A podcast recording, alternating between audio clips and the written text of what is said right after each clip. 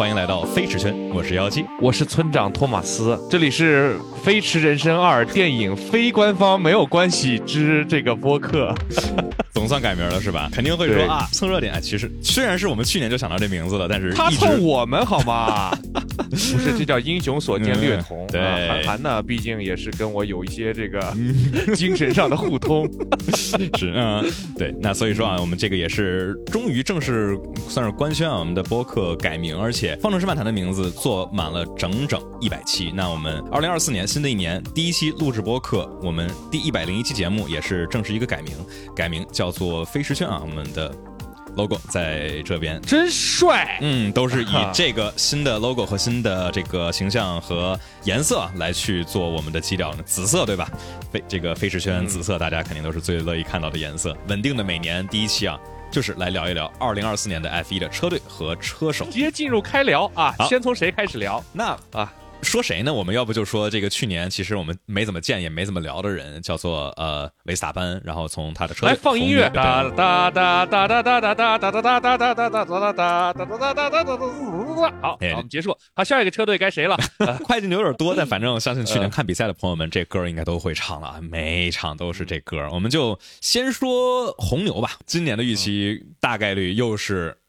最快的车队，配上维斯塔潘，大概率，哎呀，幺七，我跟你说，专业的主播要敢下判断。嗯到红牛这儿，你还是用大概率，你就显得非常的虚假了。嗯红牛今年要是不夺冠，我直播吃翔。我就这么说，就是维斯塔潘今年一定是四冠王。我跟你说，嗯我愿意直播吃翔，我能够立这么大的 flag。啊，我们去是他如果不夺冠的话，不是他夺冠，说反了，我们现在立了个百分之百吃翔铁。直播吃翔，大家录制见啊，呃，大家都都都看好了啊，都都都录下来了。我们去年这个我一个视频下面有人有一个奥康要能赢的话，倒立吃翔还好，就差四分啊，就差四分。嗯，所以说、啊这个啊太危险太大了啊！对，还是我们这种吃法比较保险。是的，咱们就说吧，红牛的话，确实因为过去的这几年里头啊，实在是车队性能太过于强大。二二年年初还稍微有点悬念，然后去年的话，二十二场比赛赢了二十一场。当我们大家觉得二零二四年有没有可能别的车队来赶上一点儿，结果发现红牛怎么又玩，就是从车辆总体的设计方面，然后包括理念啊之类的，又是一个大刀阔斧的进展。所以，而且就是从东侧的圈速以及他们的信心来讲，看起来，哎。今年好像有可能提前结束了。哎，你看啊，他其实现在就是完全属于一个找乐子型做研发，就是咱们还有什么没试过，别人哪儿失败了，我们就替别人在哪儿站起来。呃，纯粹是一个职业生涯呢，到了一个纯粹为自己找乐子的阶段和实力的状态。嗯，就跟什么苹果研发 VR 一样，他其实就是觉得，哎，这玩意儿好像他们都搞不定哈，我来试试。对，我们之后其实也可以聊一聊 Vision Pro 啊。我们这个上一期播客到这期播客中间，确实跨度非常多，发生了很多事情。这个当然，围场里头的发生的事情也也非常之多啊。那我们要不就说一下维斯塔潘对他大概是一个什么样的预期？我觉得啊，我预测今嗯年可能会有两到三支车队，除了红牛之外，嗯都是有可能拿那么一场或者两场的嗯分站冠军的。呃，为什么呢？主要还是因为我觉得霍纳这个事儿啊，现在是一个变数，这是我嗯最令我。虽然我其实真的就不是说这个这个，就是这事儿吧。首先，这个立场你不好说，嗯因为我们来分析一下，让红牛出现任何的不赢的可能性，我是支持的。嗯，但是有潜在的职场性骚扰，我肯定是不支持的。对所以这两个事情加在一起，就是他一定要下课 对，就下课是凑一块儿去了你想啊？啊是的，这其实感觉非常的复杂，因为既有这个红牛内部的权力斗争，其实从去年马特西斯去世了之后，我们就听到了这种。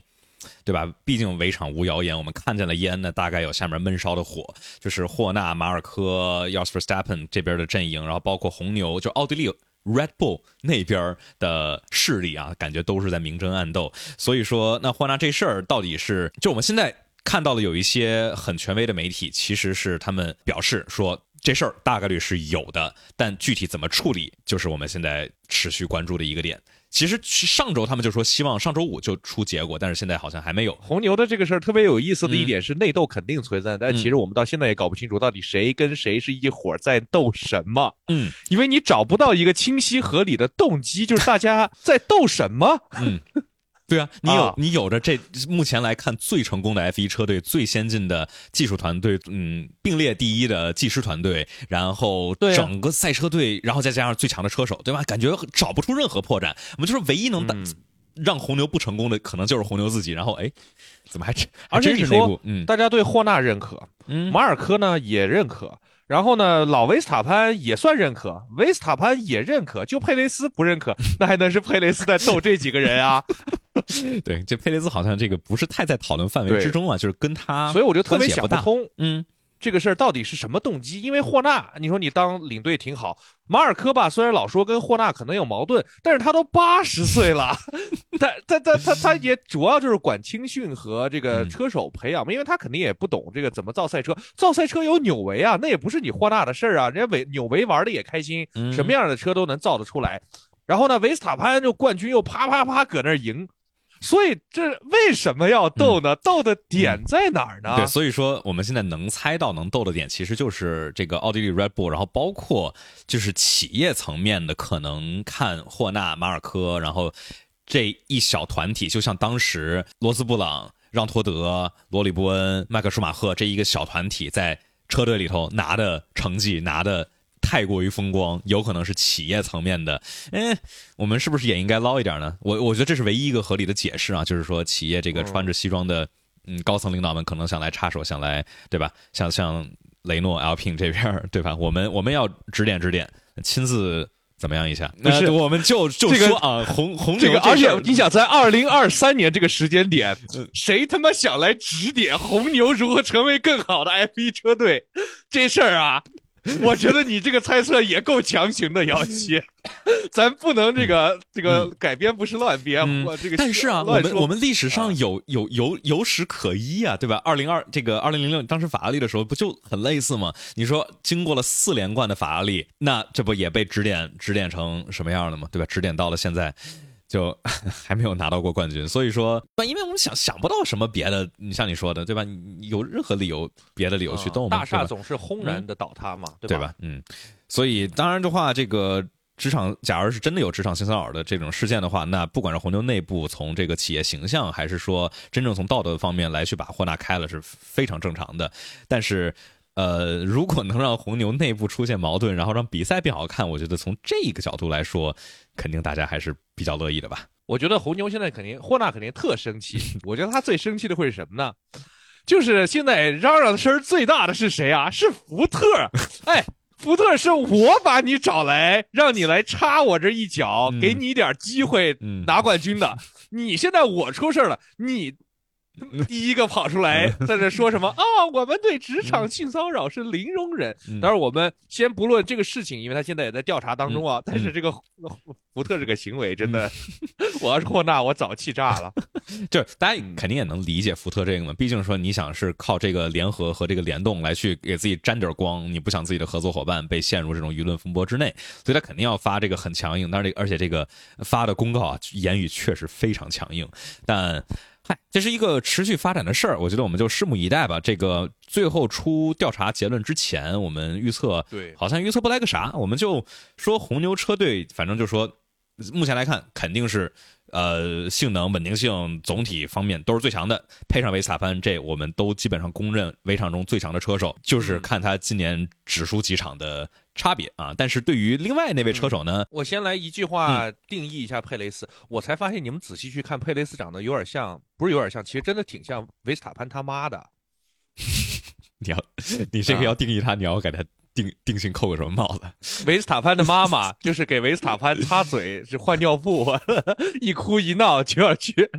嗯，呃，虽然比较残忍，但是确实也是这样啊，对吧？为了工作嘛。残忍到其实到去年的时候，你说佩雷斯跟韦斯塔潘在赛场上打过几次照面？好像真没碰到过几次，对吧？大部分时候贝斯塔潘都在前面巡航，然后佩雷斯在非常挣扎的中游车阵里头。那这块我们今年今年这一期节目其实也有一定程度上，呃，是给比如说新入坑的朋友们来去建立起来一些预期啊，就这么大概来说，就就我们刚才聊那对儿刚入新入坑的早被吓跑，你早被赶跑了，这说什么呢？如果要给佩雷兹定性的话，就是一位很优秀的中游车手。甚至是最顶级的中游车手，但是来到了最顶尖的竞争的舞台上面的话，稍微还是能看出来一点差距。就我觉得，可能这两年刚看 F 一的朋友们可能会觉得佩雷兹太过于弱，但是考虑到他这十多年的 F 一的呃职业生涯，他其实是一位不错的车手，只不过放在韦斯塔潘身边。呃，还是略显逊色。但另外一个方面来讲，你把谁放在维斯塔潘身边不逊色呢？那对于佩雷斯的评价还有吗？我这是没了，也确实没什么。我觉得今年的看点其实就是在于佩雷斯能不能够来去叫什么尝试续约。这个就是大家其实我觉得在开赛的时候都可能想，红牛会考虑佩雷兹吗？这个已经三十四岁了，而且这三年其实总体来说成绩也就。一般般吧，都是呃，我觉得肯定没戏。嗯，对啊，我觉得也是。今年红牛应该是三选一。嗯，哦，那三选一哪三个呢？呃，应该是里卡多、角田和阿尔本，也许还有塞恩斯，但是我觉得阿尔本的概率也会当高一点。嗯，从上赛季的表现来看，就是他已经是在那个被被换掉的边缘，边边边边边缘了。嗯，所以这个赛季，我觉得除非就是角田跟。呃，这个里卡多都拉垮，因为佩雷斯这个赛季，你想让他，嗯，拿出比上个赛季更强的实力，可能性已经不大了。他在东侧的时候，能够明显看得出来，虽然说东侧都是藏着跑，嗯，但是维斯塔潘稍一不藏住，就 露出来这么大一个 圈速。对对，维斯塔潘就得小心点藏着，也许佩雷斯在，当然就是东侧，还是说就是圈速看不出来啥。但是你你比别人快快大半秒，然后这个确实还是快。我们就说佩雷兹的话，除非他能够拿出来全年的能够跟维斯塔潘达到维斯塔潘，比如说八成九成左右的速度，除非这样，否则我觉得没有任何理由红牛来去继续在他身上再尝试了。所以说去尝试找一找新的人，就我们说二五年车手市场会有大变更。但是现在就是一个汉密尔顿，加上诺里斯、皮亚斯特里这几个其实都锁住了，勒克莱尔也锁住了，所以能够去替他的，目前来看，也就是比如说塞恩斯或者头哥，这是一个哎，我觉得夸张的啊。我们还是在说红牛哈，但是就是说红牛可以从这个刚刚放的这个 Drive to Survive 里面可以看到第六季还是看到一些蛮有趣的信息，就是霍纳对于里卡多的那种喜爱。和支持，我觉得是超过了一个客观的里卡多的实力啊和各方面的影响因素的。但是他可能确实也比较快，但是我依然能够非常强烈的感觉到，霍纳在能选里卡多的时候一定会选里卡多。嗯，对我我其实觉得就是佩雷兹没有去年就直接被下课，很大一个原因其实就是因为里卡多中间手折了。不然的话，我觉得按照里卡多的进步的速度，然后包括你看德弗里斯，然后和这个劳森和角田之间的差距一上来还是肉眼可见的大，但是里卡多一上来第一场就跟角田一样快，而之后的话就算是手折了，然后恢复康复康复回来之后，也是很快的能够达到角田的速度。角田在这个车队已经开了三年了，里卡多是。大半年没开车，开两场手折了，回来继续跑，能够 match 角田，那我觉得期待今年其实里卡多跟角田的竞争也是很大的看点之一。当然也不止，也也许不止这三个人，就毕竟红牛嘛，红牛的话那就是大家求着来跑，对吧？也许劳森，那也也不是没有可能，对吧？劳森，嗯，反正在那个纪录片里面被开除的时候，真的超爆生气的。哎，你想，就是带入他当时的那个情绪，就是，哎，我开的。这么好，你跟我说明年是那个手势，里卡多和角田，我他他妈的，对呀，我这暴脾气啊！所以这个 Drive Survive 那一集里头，这个一开场出标题的时候，那个换换胎是劳森的四十号车，就其实很有意思，我觉得是很别有用心选的啊。那所以说红牛这个也是一个。我觉得是今年，如果比赛不好看，我们为数不多的讨论点，其实就是红牛的这个二号这个席位，因为梅赛德斯的第二个位置肯定是空出来了，这个是我们一直会期待看的。红牛的这个二号位置，那空不空出来，其实我们大家都觉得应该还会换其他的人啊。那好，那我们就丝滑的切到梅赛德斯吧。是的，我们来说梅赛德斯奔驰啊，那这支车队是拿到过八次，嗯，对，是八次，对，每每每次都容易想错，说说老汉，嗯，七次，说北美，OK，八次，八次车队世界冠军。呃，但是在过去的两年里头，大家看成绩的话，看前年第三，去年第二，好像也还行，但就是跟这是进步趋势啊！有些人还看不到呢，这么大的进步。对，也不知道是哪个法国品牌。对啊，我们就说梅奔的这个，就光看成绩，第三、第二好像还行，但就是跟往年的这个叱咤风云的，对吧？连续冠军，连续八年的车队冠军一对比，还是有很大的差距。那你觉得对梅奔今年又是一个什么样的预期呢？挂了呀，GG 呀！啊，我觉得就是汉密尔顿的呃决定还是有很大的，就是人家肯定知道的比我们多嘛，对对吧？我觉得他虽然说还没有东侧，但这个这车一看，你想估计就就一个一个寒假回来，发现这咱们新车哈 啊，跟那旧的区别看着不大呀啊！这边说啊，我们还是决定玩玩玩，怎么思路怎么怎么样镜头哦，啊，嗯。你说的也有道理，回去跟 哎哎哎签字儿签字儿签字儿，啊，哎，我觉得这个法这个叫什么 Drive to Survive，他们这个剪辑，估计是这新闻出了之后，然后赶紧过去连夜赶工，再加点这个这种对吧？在老汉跟 Toto 聊天的时候，再给他多加进去几秒沉默，再再提两嘴这个跟法拉利的潜在的可能。反正就是从 Drive to Survive 这个里头也能够看到啊，汉密尔顿在过去的两年里头和梅奔的诸多的。不愉快吧？我觉得，所以梅赛德斯今年从东侧来看，估计还是个第二、第三左右。James Allison 说他们可能跟法拉利差不太多，然后法拉利看起来今年也有不少进步，就是八次世界冠军的车队的班底，这个底子肯定还是在这儿的。虽然这些年一直有流失人才，但是不在了。说了，高级工程师都开始大规模流流流出走了。嗯，你现在从梅奔跳出来。你还是以那个八冠王，哎，车队的优秀员工是去做技术下放的。比如说马丁现在来挖你，还是把你当拿过八个冠军的车队来挖，给你的薪资的。你再等两年，你就是 Alpine 水平了，你的那个 package 可就要，你得知道一下自己可能身上的光荣就越来越减少了。所以现在趁还有点这个荣光的时候，赶紧跳，就像前两年那个。就像这两年那什么阿里的员工，不就是有一点这样的感觉吗？嗯，对，所以说梅奔，我觉得今年真的是很决定他们这个是上升还是一个下降的趋势。就是过去两年挺波折的，因为去年其实差一点儿呃，就没能够拿保住这个第二嘛，就是又是一年的第三。今年的话，如果今年能够稳住一个年度第二，对吧？第一，咱咱咱不奢求，对吧？红牛。可能有点远，但是如果今年连比如说呃法拉利啊、迈凯伦啊没干过的话，那就是可能未来希望不是特别的好。那说到未来的话，我们要不就说这个和梅奔在一起了十年之余的老牌车手啊，汉密尔顿七次 F 一世界冠军，明年要走了。那今年他会是一个很尴尬的一个一年啊，这是很很有意思的一个点。其实我们。当时在二零年的时候也是有过类似的，就是在赛季开始之前，呃，多次世界冠军车手就被开了啊。然后那，这一整年里头，那很明显他的发挥就不会特别的理想。你你觉得今年汉密尔顿和拉塞尔之间，维特尔拿着法拉利的唯一一个领奖台，对吧？我记得，嗯，呃。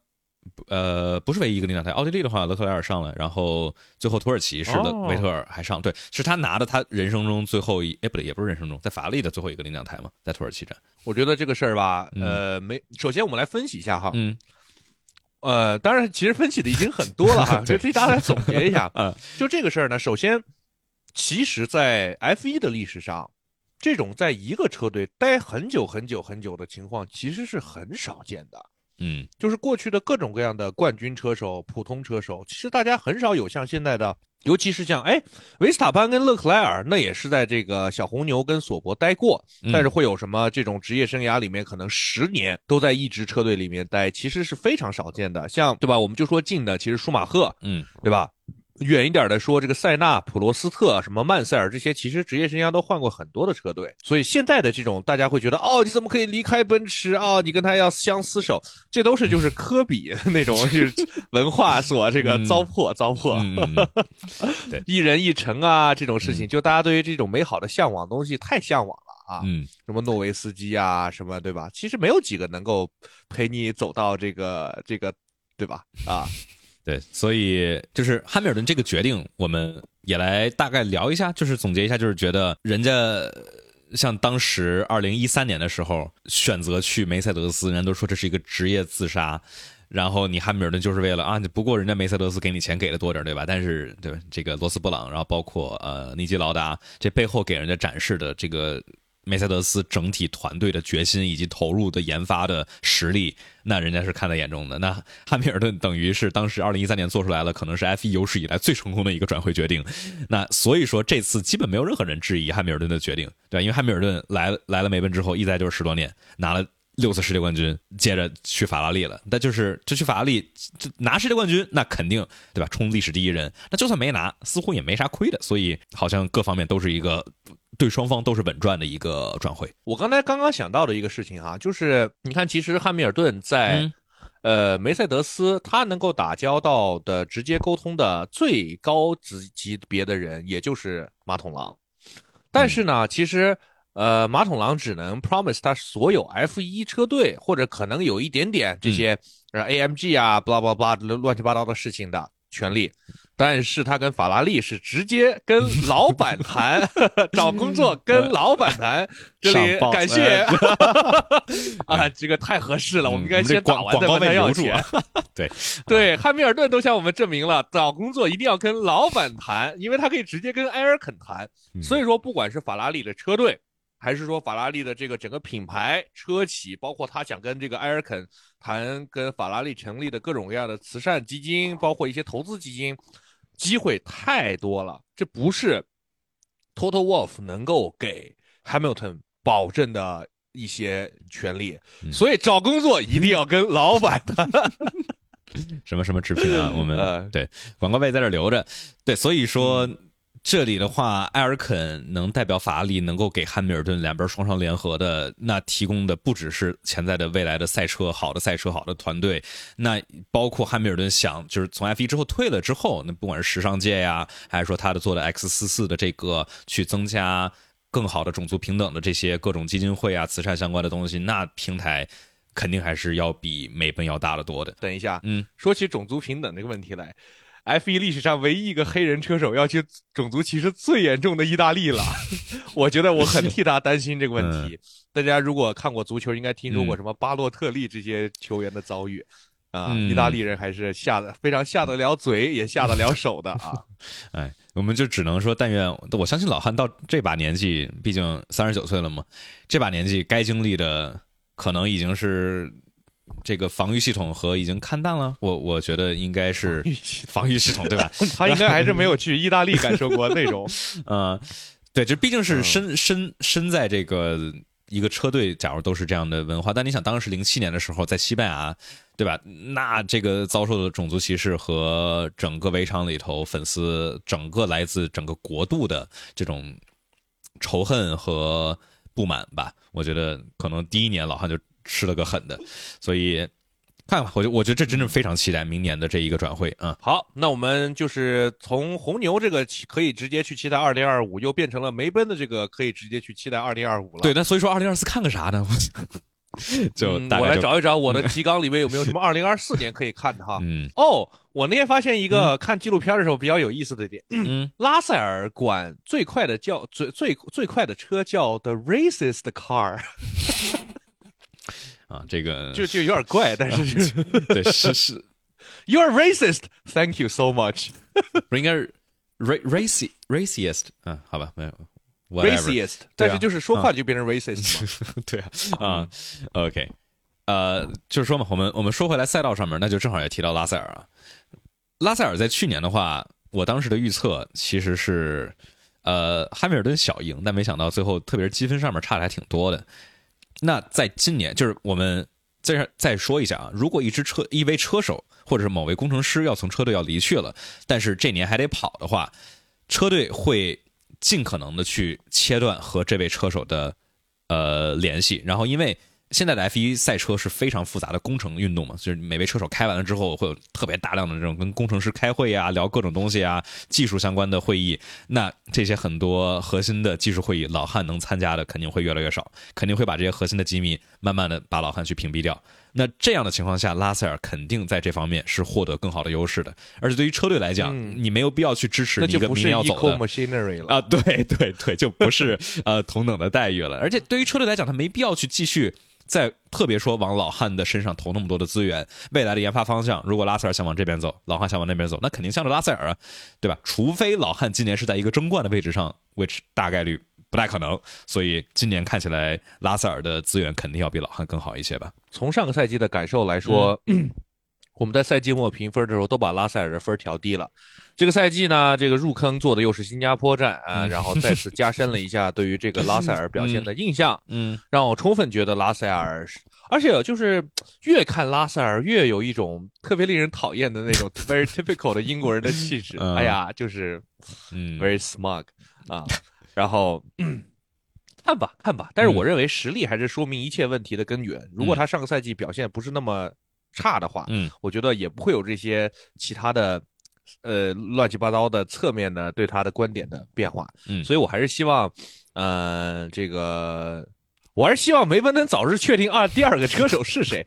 哦，为什么刚才我说这个要说拉塞尔？因为我听他说，就是这两天自从宣布梅奔，呃，汉密尔顿离队了之后，就是打来电话问第二席位的 人络绎不绝，甚至还有找他的，嗯。啊，嗯，就拉塞尔在那个私人飞机上说嘛，就是哎，这个托洛夫的电话，一到过年了，这个打电话找办事儿的，在全世界都一样。嗯，哎呀，我们家那个 三舅他四公 四外甥最近没工作，你能给 安排一下谢搭桥？对呀，啊，来来个内推是吧？对，所以我们说了，红牛这个位置肯定是所有人都盯着的。梅奔虽然比就是目前来看，梅奔这个位置比不上红牛，但是那毕竟是梅奔，对吧？也算是三大四大车队里头的一个位置，那是大家都盯着在看的啊。所以说，就比威廉姆斯强嘛，对吧？对，嗯，那我们说拉塞尔其实也就是差不多这些，要不就正好转到我们说三大车队另外一个啊，那就是法拉利。三大车队今年是谁？哦，还是法？哦，对对对，法拉利，我觉得还是这个。嗯，因为我我觉得目前不太确定的就是梅奔啊、马丁啊、迈凯伦可能会是一个什么样的情况，但法拉利我觉得还是一个呃，嗯，肯定是一个拿不了冠的，也哎，但也不一定，对吧？但大概率是一个拿不了冠，但是估计是一车队之下万车队之上，争不了年度单场冠军还是啊？我觉得争不了年度冠军，但单场冠军肯定还是最有戏，对吧？毕竟去年唯一一场非红牛的胜利也是法拉利。拿下的啊，也是一个明年要走人的车手拿下的，所以，对吧？人家说总结这很奇怪，说你假如在当年法拉利车手在新加坡站拿到了冠军，第二年就得走人，这个奇奇怪怪的莫名其妙的现象，就是都得靠维斯塔潘来打破。所以说，维斯塔潘在维斯塔潘面前，牛顿都得给爷这个飞一个。对啊，那苹果往上走，上，在我面前没有规律。对的 啊，就一无视一切什么诅咒啊、规律啊、什么奇怪的怪术怪谈啊，就不存在的。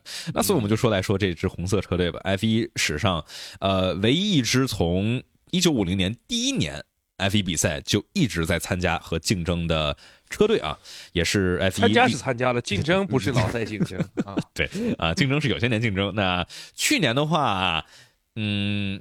算是一个，就是一个第二、第三左右啊。大部分的时间车辆性能差不多是在第二。那今年的话，我们听这个东侧里头车队的人们的采访，然后包括看数据，呃，特别是他们的长距离节奏，似乎是解决了从二二年比实战以后就是一直存在的这个轮胎损耗的问题。我们看勒克莱尔。呃，去跑的长距离测试是非常稳定，而且轮胎衰减很少的。我觉得至少从这一点来可以期待一点点。对啊，他这车挺好的呀，去年拿了七个杆位呢，塞恩斯都拿了俩 啊，对吧？你说就塞恩斯这个单圈实力，他都能拿俩杆位，说明他要就是嗯，至少对于法拉利来说，他知道自己有什么不需要解决的问题。但是对于比如说奔驰这样来说，他就是哪哪都是需要解决的问题。所以法拉利还是要领先一步的。而且人家我们就说机智的汉密尔顿，对吧？人家肯定是这个买股票绝对是要这个搞一些内线、内部、内幕、内幕交易的。嗯，那肯定。所以说他这个交易应该也是个内幕交易。既然他能够提前一年，对吧，就走上这条不不叫什么不法之法法 法还是不法，以身试法之路啊，那么我还是比较相信他是感觉得到或者知道，以他十几年在 F 一的这个感觉，知道什么样的队伍在什么样的时间点，大概会有一个什么样的走势的。对吧？他为啥不去 L P 呢？对吧？里卡多，里卡多，但凡给这个汉密尔顿付点钱，对吧？咨询一下，也不至于落得今天的境地。汉式成功学，对吧？就是选对方面来去学一点。你看，就像头哥这选的，在。零六年选择去迈凯伦，然后在二三年选择去阿斯顿马丁，这其实选，然后包括在二零一零年选择去法拉利，你像头哥这三次选择其实都是很成功的。这其实不管零七年还是一零年还是一二年，其实都是就差个位数的。分就能夺冠，所以这个选对肯定是成功的。就是头哥这个选对鬼才吧，我觉得就是也是跟新来的。粉丝们大概科普一下，这是一个大家的。戏称，确实好玩，因为头哥。有些选对的。操作吧，确实比较马后炮来看不是特别成功。他其实就是选错了一次迈凯伦嘛。啊，对啊，他就选错了迈凯伦，然后来 L P。零八年回雷诺是一个选择还是一个不得不选择，不得不选呢？嗯，对，对对吧？所以说，就我们纵观。历史的长河，头哥的选对其实也是很成功的，只不过有那么一回，对吧？踩了一个 踩了一个迈凯伦本田的坑，然后让大家是一直在开玩笑，那确实好玩，这是个梗。就是大家这个如果新看的朋友们，就是有的时候要区分一下，就是梗和实际的情况。还有一个梗就是这个，也是可能出现互换的情况。有的时候原本以为是梗了啊啊，还真这样啊？对，是的，有有的时候真的是，特别是哎，关于法拉利的啊，那我们就说吧，勒克莱尔啊，我们说法拉利的。车手法拉利的这个 savior 啊，法拉利的叫什么救赎者，极限哥啊，咱极限哥合约也签挺久的，法拉利确实认他，他也确实认法拉利啊，两个都都是似乎是命中注定，但没想到二五年来了个老汉。我们来说勒克莱尔应该从哪个角度开始聊呢？我觉得啊，可以找这么一个角度，就是从他上个赛季。呃，从这个哦，反正你没看完是吧？就是纪录片最后一集，就是讲梅奔跟法拉利争这个年度第二。嗯，这勒克莱尔呢，最后因为没有能够帮车队拿到第二，他虽然说自己拿到了第二，是第二对吧？哎呀，但是至少从纪录片里剪出来的，不是他那场拿的亚军对吧？啊，对，那场是啊，对啊。呃，阿布扎比嘛，然后从纪录片里剪出来的画面可以看到，他是真挚的为车队没有拿到亚军而极度、极度、极度的沮丧。嗯，我觉得从这一点来说，其实呢，今年的这个纪录片《Drive to Survive》的剪辑程度跟往年比起来已经下降了很多了。而且我们当时看了比赛，确实，呃，勒克莱尔一直在关心车队，对，所以我真的觉得啊，就是。当一个孩子啊，这父母真的就是 P A P A P A 成才了，你知道吗？他就真信了，他就真的觉得我法拉利就是我的家，我一切都要为了他。嗯，我觉得这种时候，至少这个听话的孩子会是一个对于法拉利来说，嗯，不能更好的消息了，因为这么强的车手能这么听话的。嗯，哎呦，那比诺托说起来还真的是蛮厉害的哦，能够给人活活弄，或者瓦塞尔最后再来这个画龙点睛。总之呢，法拉利也许不能让你拿冠军，但是能够让你这个为车队而哭泣，很真挚的为车队而哭泣，坐在法拉利上哭嘛，对吧？这个也是一个呃能一定能做到的点。所以说，刚才有朋友也说啊，就为什么勒克莱尔叫极限哥，就大概率就是呃勒克莱尔很多。极其精彩亮眼的发挥，就不是说他正赛开的不好，正赛也开的非常棒，但是他很多让人眼前一亮的发挥都是在排位里头，就是在大家觉得这这这法拉利这车应该对吧，拿一个第三、第四排位，那这个咔杆位出来了，咔杆位出来，在二一年人家都拿了几个杆位，就很不容易，所以。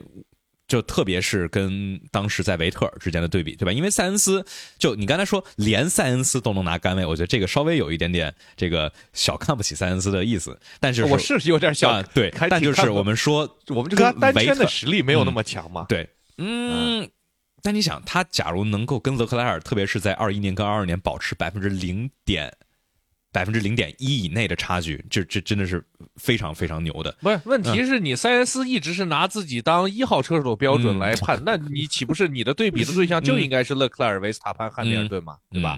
对，那就是。那如果你甘心自己天天跟佩雷斯比，对吧？人，你要看你跟谁比，你不要天天自满啊。对啊，但就是说嘛，就是能够跟勒克莱尔百分之零点一的排位差，他去年差的多一点，去年的话稍微慢下来了一点，特别是在意大利站之后升级了之后，这个塞恩斯排位中又慢下来很多。但就是二一年跟二二年能够跟勒克莱尔全年下来平均排位差这么接近，包括当时跟诺里斯也是，就是四年吧，四年能够跟两位我们说最顶尖的天赋比，只差这么一点点。呃，这排位单圈速度肯定是相当相当了得的，但是就是不跟塞恩斯比，因为塞恩斯我们说可能没有别的标杆，就跟维特尔比，在如日中天的维特尔，二零一九年勒克莱尔能够这么强势的发挥，就我觉得已经奠定了他的极强的实力和天赋了。所以极限哥带着法拉利走向复兴，反正今年我觉得肯定。至少我的预期肯定还是勒克莱尔会赢塞恩斯的。那肯定啊，人家最后一年咋还能？你刚不都说了最后一年的车手的待遇对吧？嗯啊，如果勒克莱尔今年不以大比例拉开勒 跟塞恩斯的差距，那他的未来可能就要打打量一下了。对，嗯，这这个应该还是就是不管是对于就这其实对于车队来说是很尴尬的，车队肯定是想让车手们尽量拿分儿。但又不想这个马上要走的车手去带太多的车队内的内部机密走，就就是一个很尴尬的局面。对于梅奔和法拉利其实都是，所以我觉得梅奔怕，法拉利应该不太怕。嗯，那倒也是。不对，说反了，梅奔应该不太怕，因为就法拉利人车那么快，你这东西人家要了干嘛呀？咱不一定。我觉得今年。我觉得啊，今年大概率除了红牛之外，又是会一场非常接，就像纪录片里拍的，对吧？你把红牛去了，其实很精彩，就非常好看，对吧？就就差那么一点点的差距，零点几秒的差距，能够去区分有可能是第五和第十八。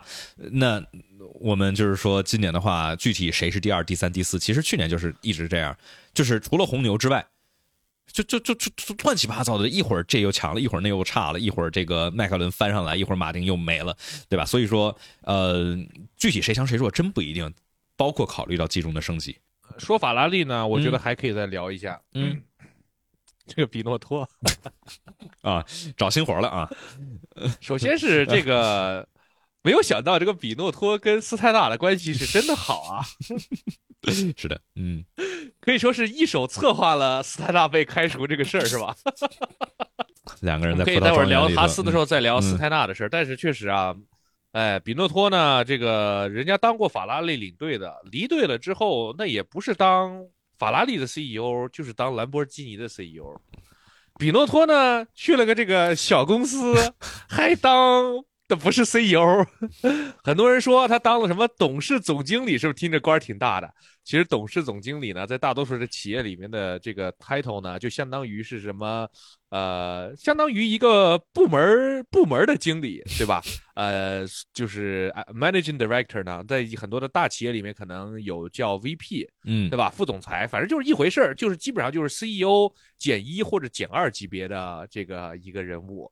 哎呀，可以说是领导过法拉利的人里面的这个，我毕竟也做过一期法拉利领队史，这是我纵观法拉利领队史最耻辱的这个 after job 了。嗯，你像多梅尼卡利啊、让托德啊，这这这这这这都很很风光、很辉煌的，对吧？你至少是阿尔瓦贝妹，人家也去尤文，对吧？嗯，大俱乐部继续当这种这种一二把手的角色。你比诺托，你把人，哎呀，这，哎。我想起来那天在某个群聊里面听到有一个人吐槽比诺托，嗯，说比诺托是什么？你说你要是呃技术实力不够吧，能不能多去想想该如何做管理？什么整天就是像这个被成功学洗脑了一样，天天带着所有人跟喊口号。你要能，总之呢，就是对他的评价是我非常罕见的哦，人可以这么这么低吗？嗯。对我我我确实也是这个这这段时间吧，可能才也不是这段时间，是这这一两年才更听到了更多就关于比诺托的，对吧？因为之前可能总体都感觉啊是一个专攻技术，然后怎么怎么样，就比较内向，然后后来哦很多就是跟有些跟他共事过的人，大概呃看了一些采访或者聊了一下，发现哦，这个好像确实内部的口碑不是特别的好，毕老师。所以而且特别是他好像技术也不行，对对对，就是技术方面 好像技术也是用精神胜利法来。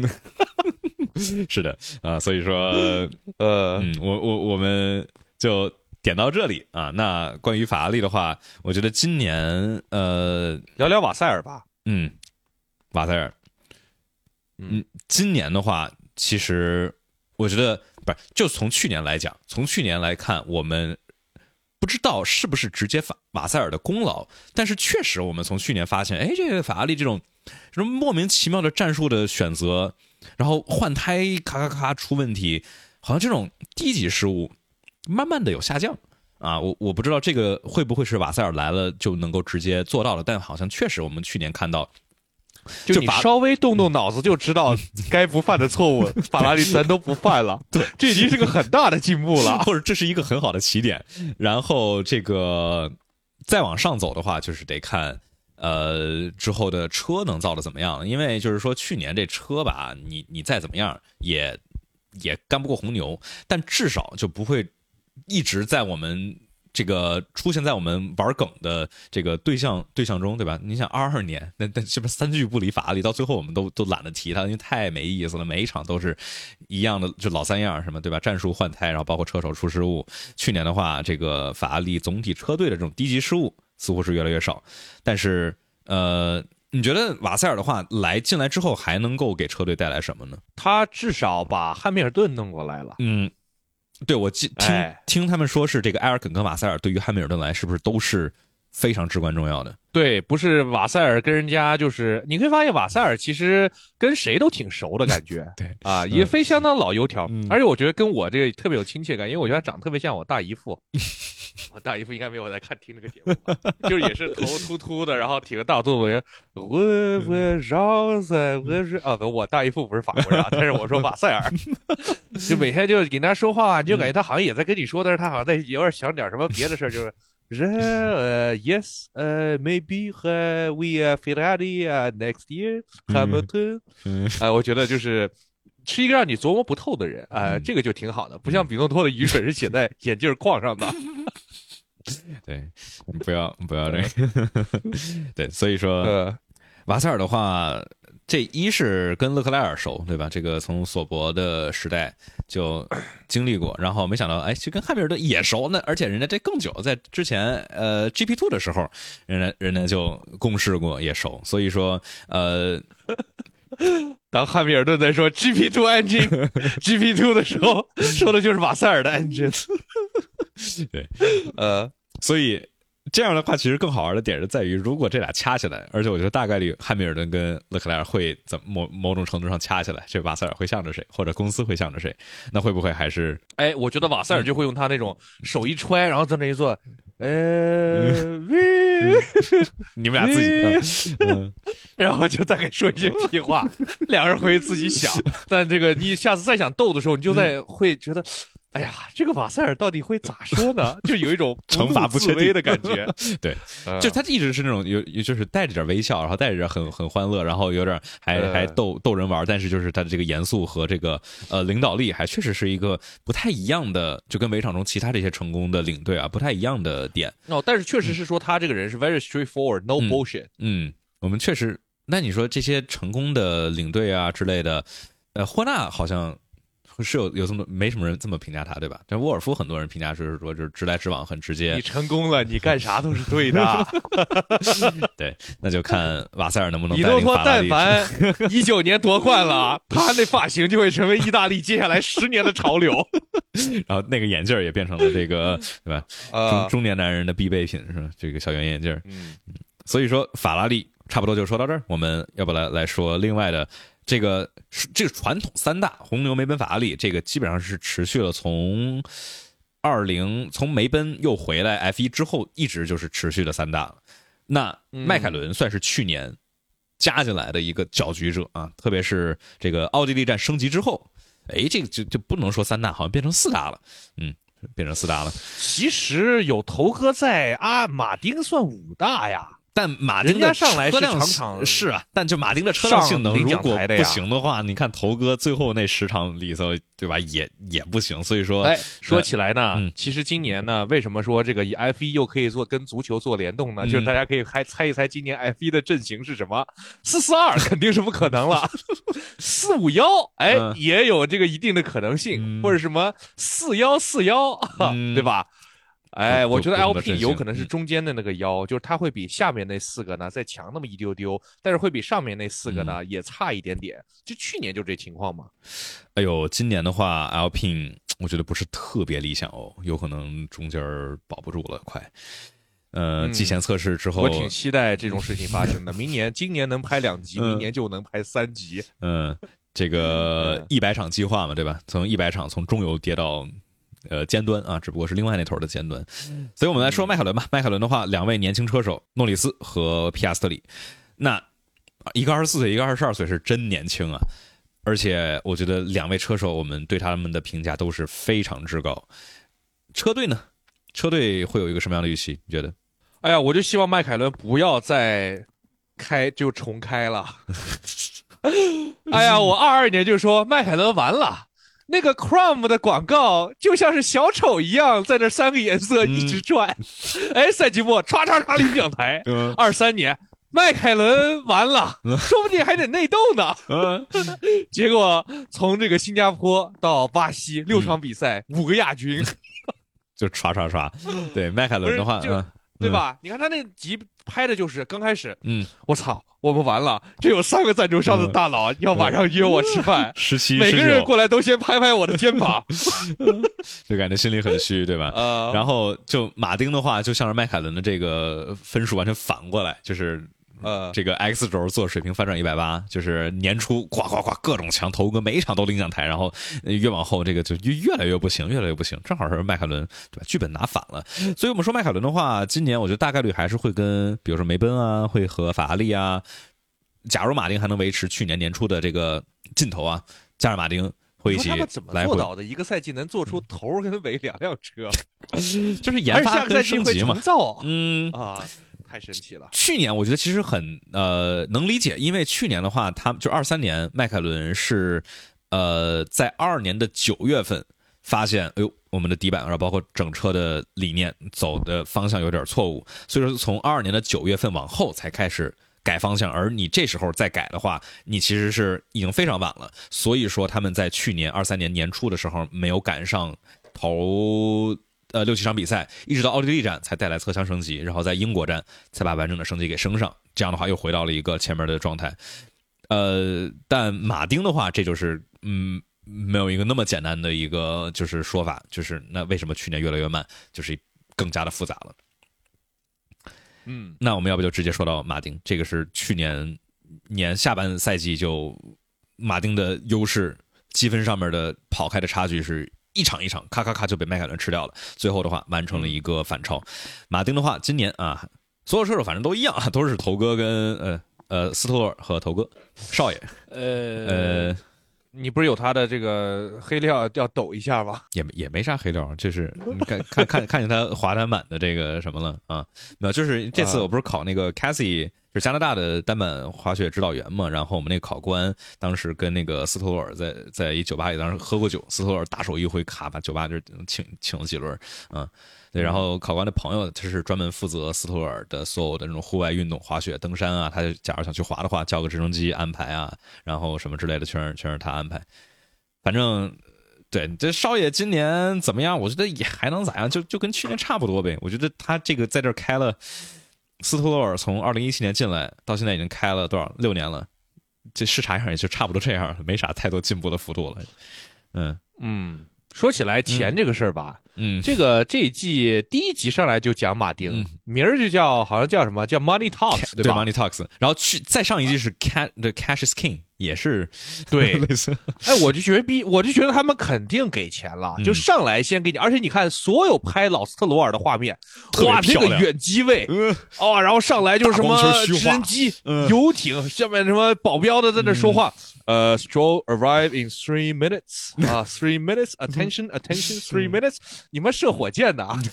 不是，你是嗯。你是火箭吧？你要是这我我只听过这种 countdown，只有在这个 NASA 有过是吧？嗯。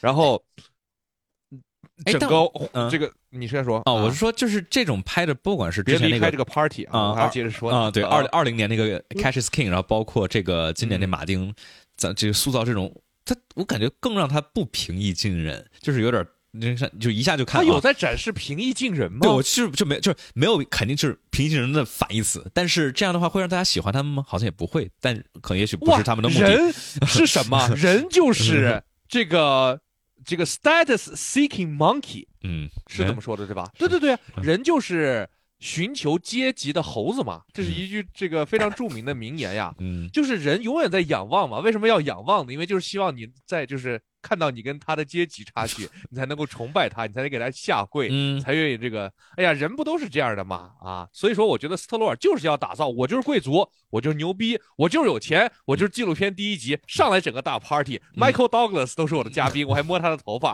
哎，我跟人看着他在嗯摸人家 Michael Douglas 都八十多岁了，摸人家头发。哎呀，嗯不是卖艺不卖身吗？哎，然后我看那个真的阿隆索那个就是。是也不知道是剪的还是怎么样吧，但是就是嗯效果很好啊。老板一说话就嗯，老板一这个就我 毕恭毕敬的，对吧？让让能让头哥这样性格的人这一副商场的这个摆身像啊，实在是太有趣了。马丁的话，今年啥预期？觉得？马丁，我嗯估计不行。我觉得不行的原因是，我觉得老斯特罗尔想套现，而且我越来越觉得，就是斯特罗尔跑赛车更像是被他爸逼的。哎，我也这个觉得，就是特别是啊去年之后看，就是说是什么？当时说有一个当地加拿大当地有一个是车厂，然后说说当时有一天啊，一直升机过来，然后一对父子过来，就说他从来没有见过对赛车和就是赛事这么热情的老爸，以及对赛车如此漫不经心、毫无兴趣的儿子，就是这一对组合过来。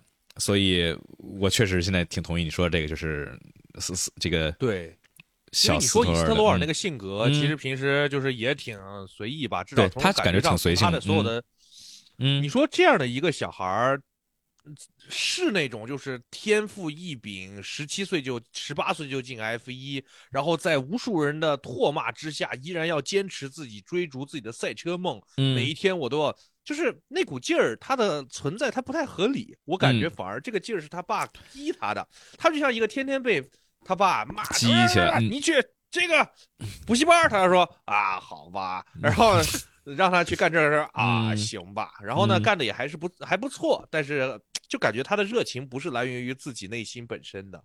对嗯。我我我觉得也是就这样的感受啊，就具体怎么样咱也不知道，但是确实是我们看不管纪录片啊还是采访啊，肢体语言这种感觉，确实斯托尔本身这个呃这个人的就是那种好胜心啊、竞争心啊，就是你说他有天赋吗？其实肯定是有天赋能进 F 一，没有没天赋的。然后训练肯定也刻苦，但是就是那种拼的劲儿，然后包括他实力的上限，其实也只是在那儿啊，就没有什么特别多的这种斯特罗尔，你要还要带入一个信息，就是嗯老斯特罗尔，第一他强势，第二他是一个，他其实是一个俄罗斯的犹太人，嗯他全名叫他的 last name 的全名叫 Strovsky，斯特罗斯特罗 Strovsky，嗯斯特罗夫斯基好像对我估计他改成 Stro 就是为了就是遮盖自己其实是一个犹太人德国人的这么一个信息，我觉得有这个可能性，但是。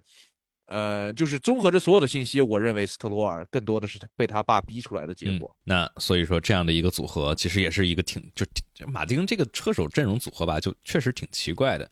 那么大概也说一下头哥吧，就是作为队伍里头那肯定的这个拿分的，老板让我怎么开，我就怎么开，年会不要停哦。嗯，对，头啊嗯，头哥两次 IP 世界冠军，实力肯定在这儿。但是我觉得，特别是考考虑他去年跟少爷之间的这个差距吧，我其实觉得头哥的这个年龄还是会显出来，就是只把少爷，比如说排位里头只只胜了少爷百分之零点二、零点三左右，这不应该是一个头哥水平跟少爷水平该有的差距。所以说，少爷我们就说嘛，他这个不会太长，也不会差太多，但反正就是差不多在那儿。我们原本的预计应该是就是头哥是排至少排位里头应该是吊打少爷的，因为少爷本来排位就慢，但是只吊打了这么点儿我觉得头哥还是慢下来了一些。但毕竟人家老油条，四十二岁了，但比赛经验。然后加上管理大局的长距离节奏，这个还是极强的。所以说，就所以说，只要不是在这种争冠，比如跟韦斯塔潘或者勒克莱尔这种年轻的这种顶级的天赋来去斗的话，在中游，呃，头哥带领马丁应该还是游刃有余的。只只要车没太大问题的情况下，嗯，我。我也不知道，因为我很少这个四十三岁的车手，他到底 运动员到底是什么样的一个条件？这不好，没有没有过往的数据可以参照。顶多有舒马赫啊，而且而舒马赫的话，我觉得其实是你想当时四十多少？四十三、四十四、四十三啊？对啊，四十三，他六九年的嘛，一二年四十三岁。他从一零年回来，每一年都在跟罗斯伯格逼近，而罗斯伯格是壮年。对吧？你说四十三岁了，你每一年还能越来越跟罗斯伯格近，这是很不容易的一件事情。你需要适应全新的倍耐力的轮胎，需要适应这个非常复杂的呃车辆的系统，对吧？所以说，我觉得像舒马赫、像阿隆索，包括马上要步入四十岁的老汉，他们的天赋和以及他们积累下来了这么多些年的实力，是能够一定程度上去抵消岁月。比如说你的绝对反应速度，你肯定是不如三十三十岁的维斯塔潘，对吧？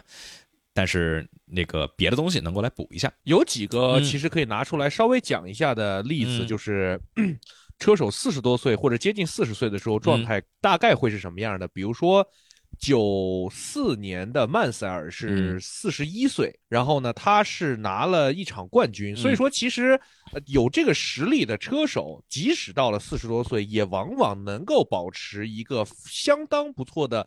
竞技状态，但是确实没有车手在这个年龄还有在参与争冠的，包括像这个普罗斯特是三十八岁最后一冠，但是普罗斯特呢，当时其实没有怎么所谓的争冠，因为他其实是那车太强了，他就就正常开就夺冠了，嗯，所以塞纳学学着打死我也要去这个呃这个开这个威廉姆斯嘛，所以我们能看到是其实四十多岁的车手呃还是有不错的实力，但是我们确实没有见过。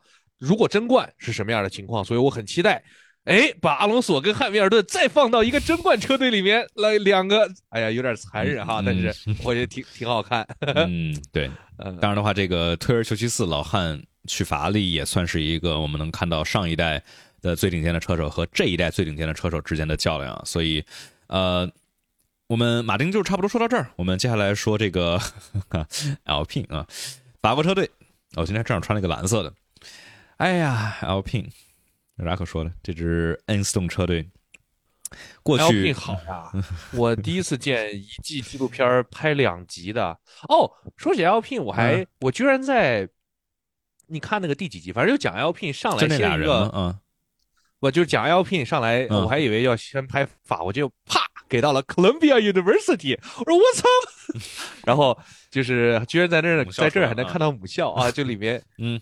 讲了一个这个，他去那个萨夫奈尔去去去去我们学校做讲座什么，巴拉巴拉在那儿吹逼，嗯，然后就是太惨了，萨夫奈尔太惨了，就我觉得真的是他长得就那种，你们还长得有点像那个雷佳音，就是脑袋特别大，然后就属于特别适合演什么受气包呀、窝囊废啊的这种角色，陷入中年危机的肥胖男，然后就是被谁都要打一顿，然后你说在在 L P 里面吧。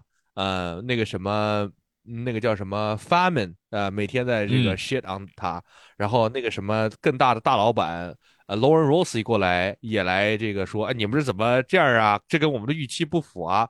然后才拍了半季，就又被开除了。他在阿斯马丁才刚被开除过一次。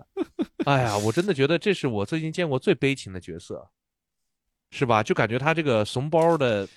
受气包的感觉特别强烈，是这样的啊。那所以，呃，我们看过去八年里头，雷诺杠 Alpine 啊，其实算是一个车队，都是在 a n s t o n 只不过在二一年改了个名啊。第九、第六、第四、第五、第五、第五、第四、第六。所以说，人家 Serial 带的挺好的了，你把它换掉干什么了？对啊，至少在 Serial 的掌管下。二零一八年拿到一个第四的这个，这是算雷诺和 L P 回归 F 一以来啊，呃，就这一次回归 F 一以来回归过好多次，这次回归 F 一以来最好的成绩。然后一九年、二零年虽然没有继续进步，但至少稳在一个第五啊，连续三年第五。二二年上了一个第四，然后二三年掉下来个第六，这就是。哎呀，乱七八糟，又丢了阿隆索，又丢了皮亚斯特里，搞得一团乱，嗯。高层全都走了，研发，那个谁，呃，没有想到这个 Claire Williams 居然找到新工作了，啊。成为了这个嗯，这个就是配合成了给这个那个叫什么 Will Boxton 的 的搭档，嗯，那我，然后他就说了，但是他确实是会说一些这种特别 insightful，但是也特伤人的话。那个我记得 Claire Williams 说，嗯这个半路换车手挺常见的，半路换领队，我是从来没见过。对啊，哎，我其实挺呃挺呃挺喜欢，就这一季里头加了更多的女性的视角啊。这个《Drive to Survive》里头有 Danica Patrick，然后 Claire Williams，包括 Susie Wolf 的这个镜头也多了一些。而且我觉得就是 Claire Williams 啊，特别是一八年，他其实当时在 DTS 里头是当时还是以这个车队领队的身份来出现。我觉得他当时大家给他有还是可能批判稍微过多了一些了吧，至少至少我觉得就是以当时威廉姆斯的财务状况以及。据传啊，这个老威廉姆斯的这个 Frank，呃，还是会各方面都会喜欢插一点手啊，不太喜欢放权啊。就是当时 Claire 在那年那两年里，可能真正能做的也不多吧，我猜。你又开始洗了，嗯，我觉得啊，我们就行了，我们就不说那一段，我们还是来说这段。那说，但我啊觉得我非常常认可 Claire Williams 的，可能不是他领导能力，但是他对于自己自己自嘲的能力我觉得相当认可。他是说斯泰纳的时候说，我特别能理解，当一支垫底车队的领队得受到多大的压力，你知道吗？怎么努力，他就是不快呀。然后说这样，包括这个上一次这个垫底啊，还是我的老东家，对，还是我的。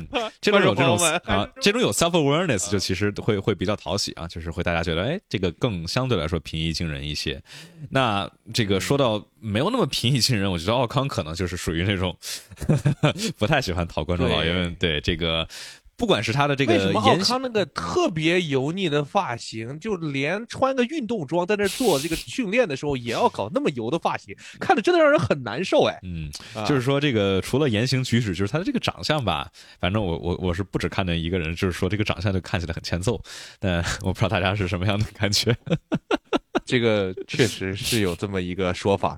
嗯，哎，不过我觉得就是拍的他们两个的这个内斗，第一特真实啊，嗯 就是因为大家也都知道，确实是这样的，对，不像是那麦凯伦那个编的就不是很像，特真实。然后两个人随便说两句话，都是那种直插刀子那种。嗯上来加斯利就说。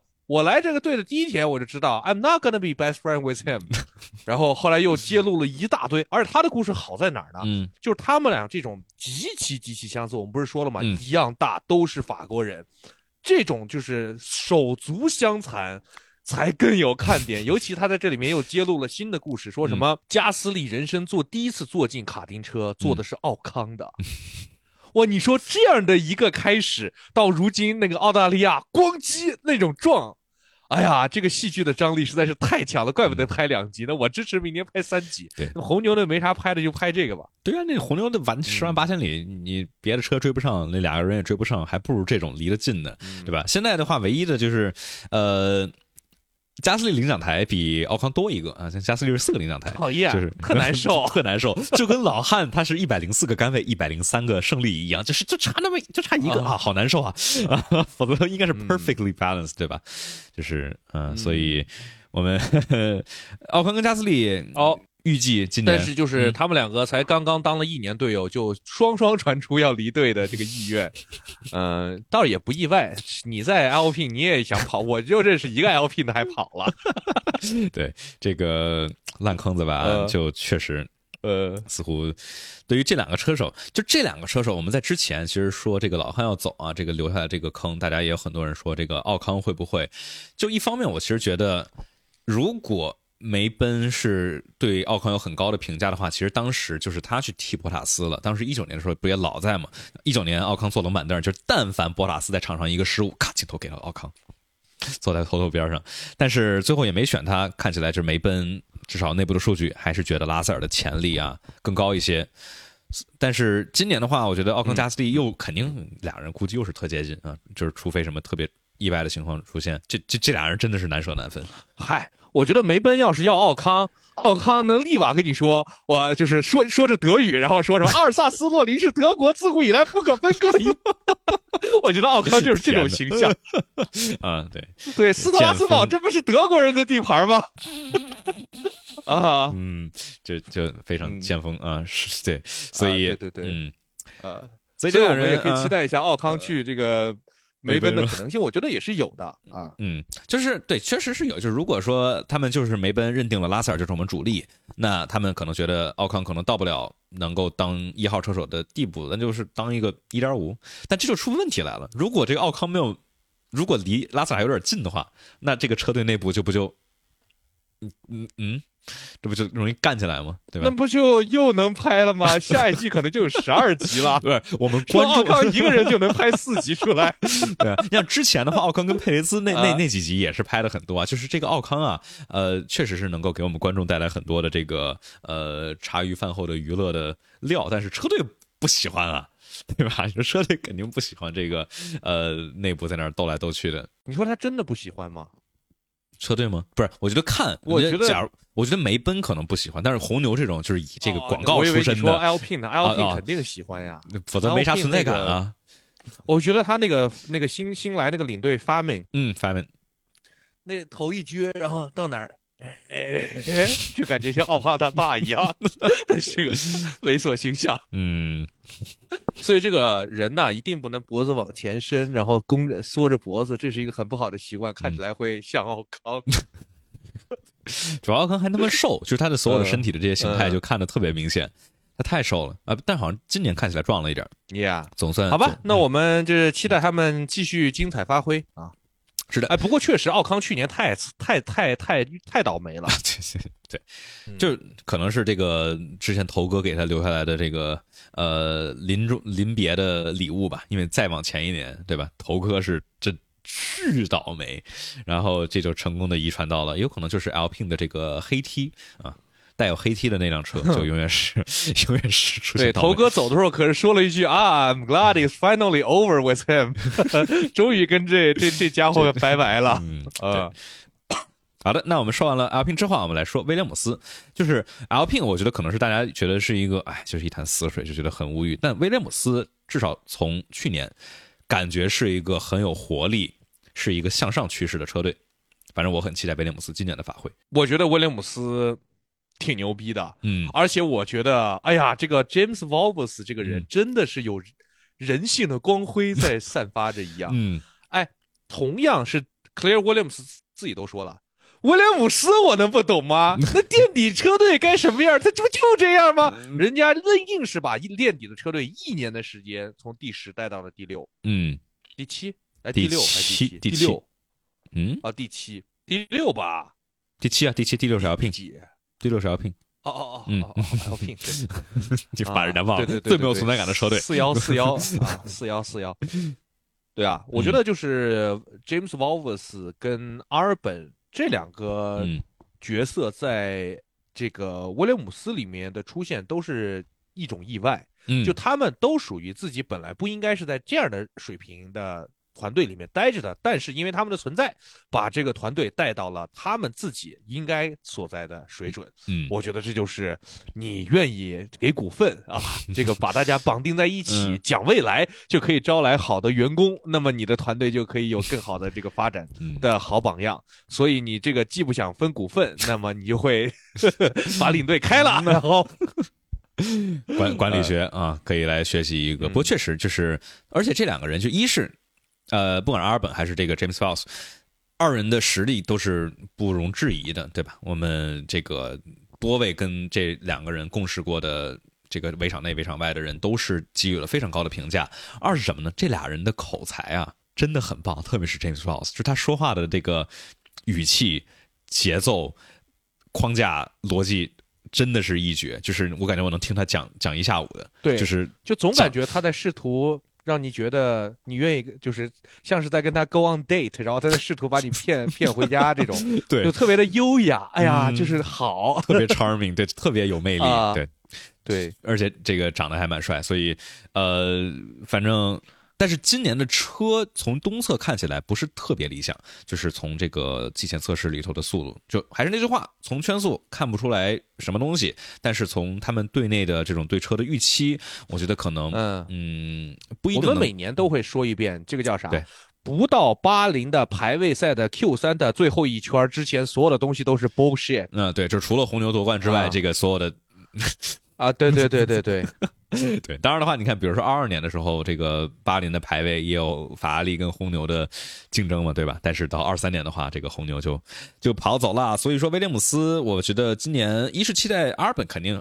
我相信他肯定还是会依旧保持去年这样优优异的发挥啊，但是这个萨金特呢，是我觉得威廉姆斯的一个变数，他是能够抵住压力，今年总算回到正轨上，还是会一直螺旋的这种一直下去至少萨金特上个赛季的表现肯定是一个 uptrend 往上走啊？对，这还是一个不啊错的点。我觉得一嗯个年轻车手有这个表现就是好的啊。嗯其实老年车手也最好也有这个表现，要不然你就往下走，像这个佩雷斯跟博塔斯，对吧？嗯，唉，博塔斯给我们私字辈儿丢人了。嗯，博塔斯，哎博塔斯，嗯，少了不是我，对我们怎么就直接到博塔斯嘛？嗯跟到博塔斯了吗？还没到呢。还有个小牛 V Carb 啊，哦，还有个小牛，嗯 这么对，低啊，阿罗。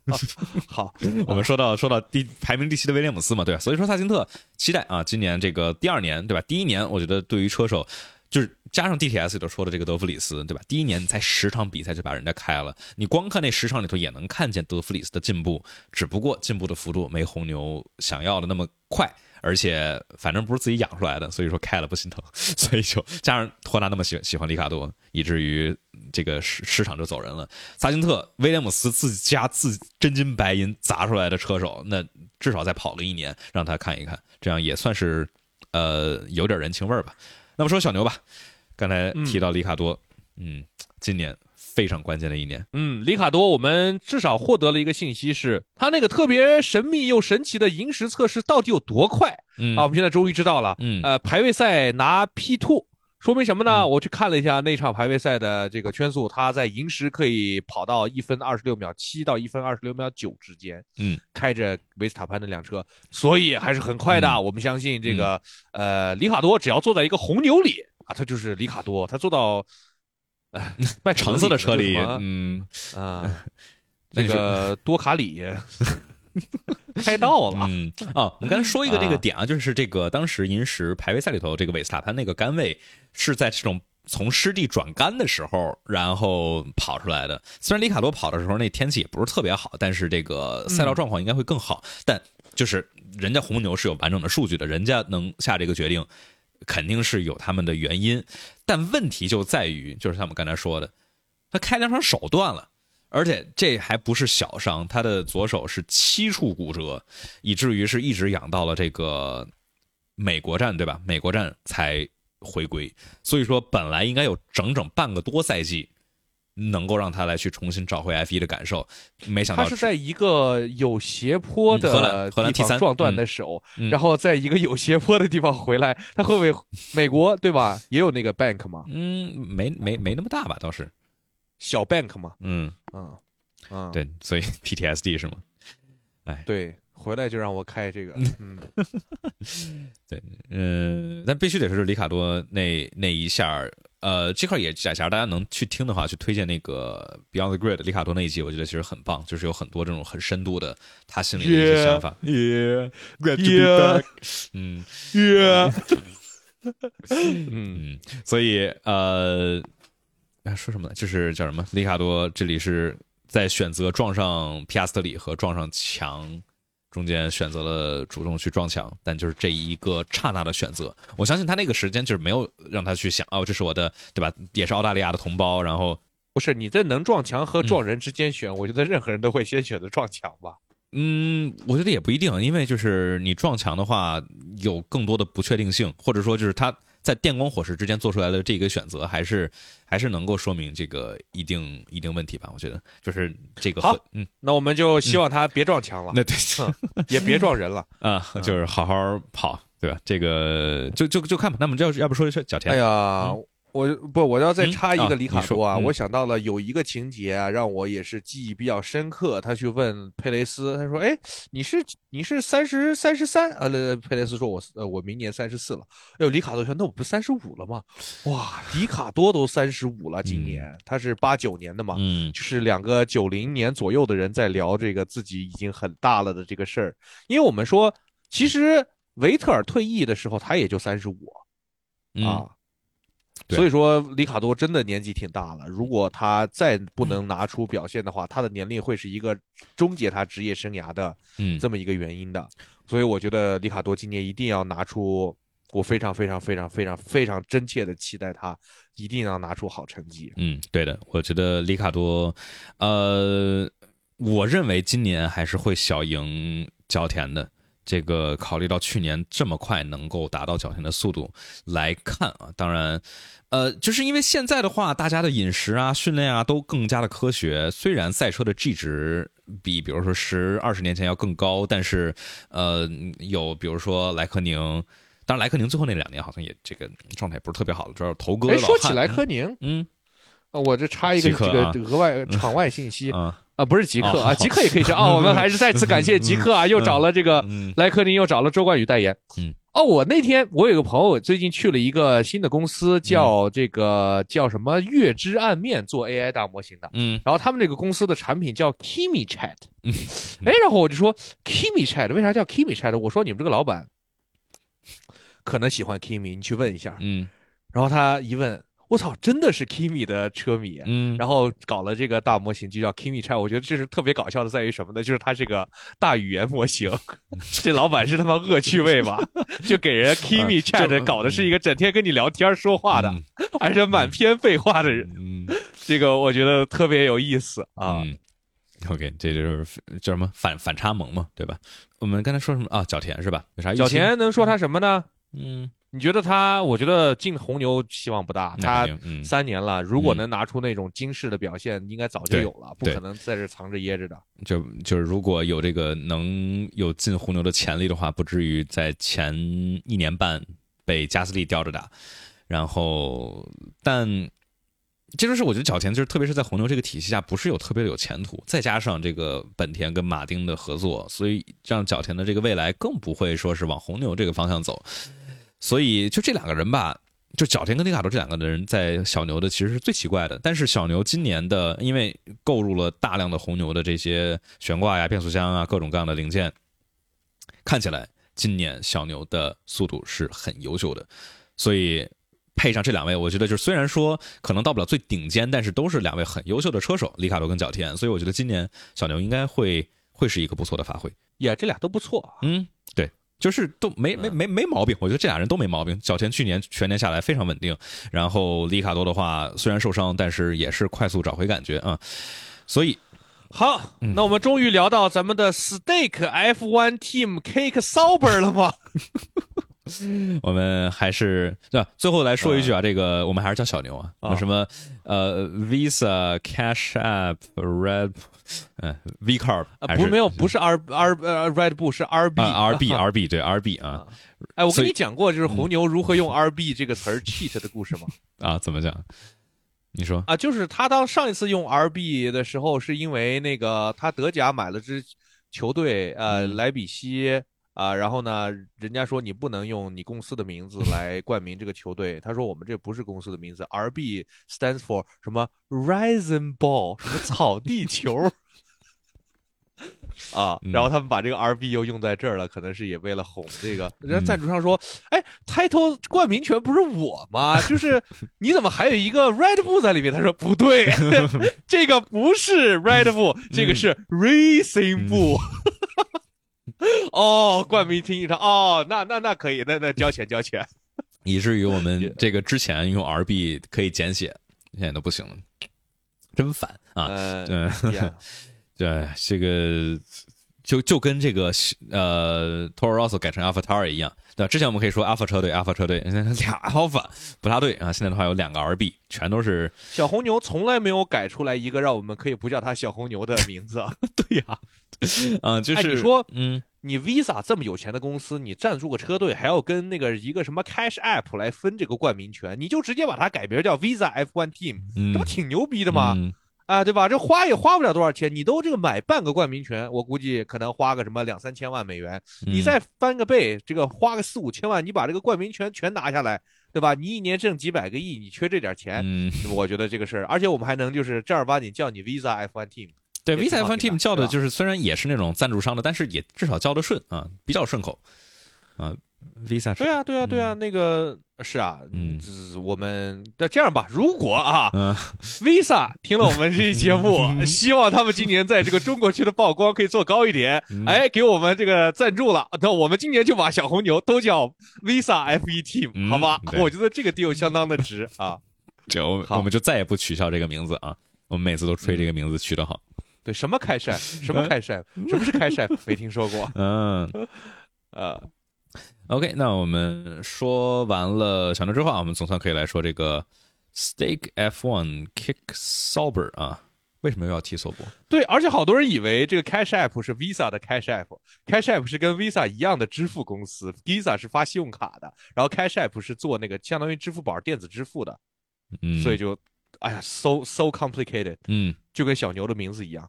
好，我们这个 move on 吧。模仿模仿来说啊，博塔斯啊，不，我们先说先说这个 stake 啊，就是就跟我们说没有什么理由，就是没有什么名字让我们说不叫人家小牛，这个也是没有什么理哎，由，我就发现这个不叫人家车队索博介绍啊，就是越往后说越乱，嗯越复杂，越这种 ridiculous 的事情嗯越来越多嗯，啊。大的车队就是 Mercedes、Ferrari、Red Bull，对吧？你顶多加一个冠名赞助商，加一个 Oracle Red Bull，然后 Mercedes 加一个 Petronas，这后面这这也越来越奇怪啊，就叫他索博啊，就叫他索博，索博啊，这个是不是我们不叫你赞助商的名儿，你名儿在中国都注册不了微博儿，对呀、你这不合法，嗯。对吧？你对你在你在呃你瑞士老家也也不知道到底怎么样的，所以我们就叫你索博。反正你的队伍名字里头确实有 Sauber，对吧？前上一次嗯。就上个版本的名字还没有 Sauber 了，现在又回来了，所以就叫 Sauber 啊，就叫索博。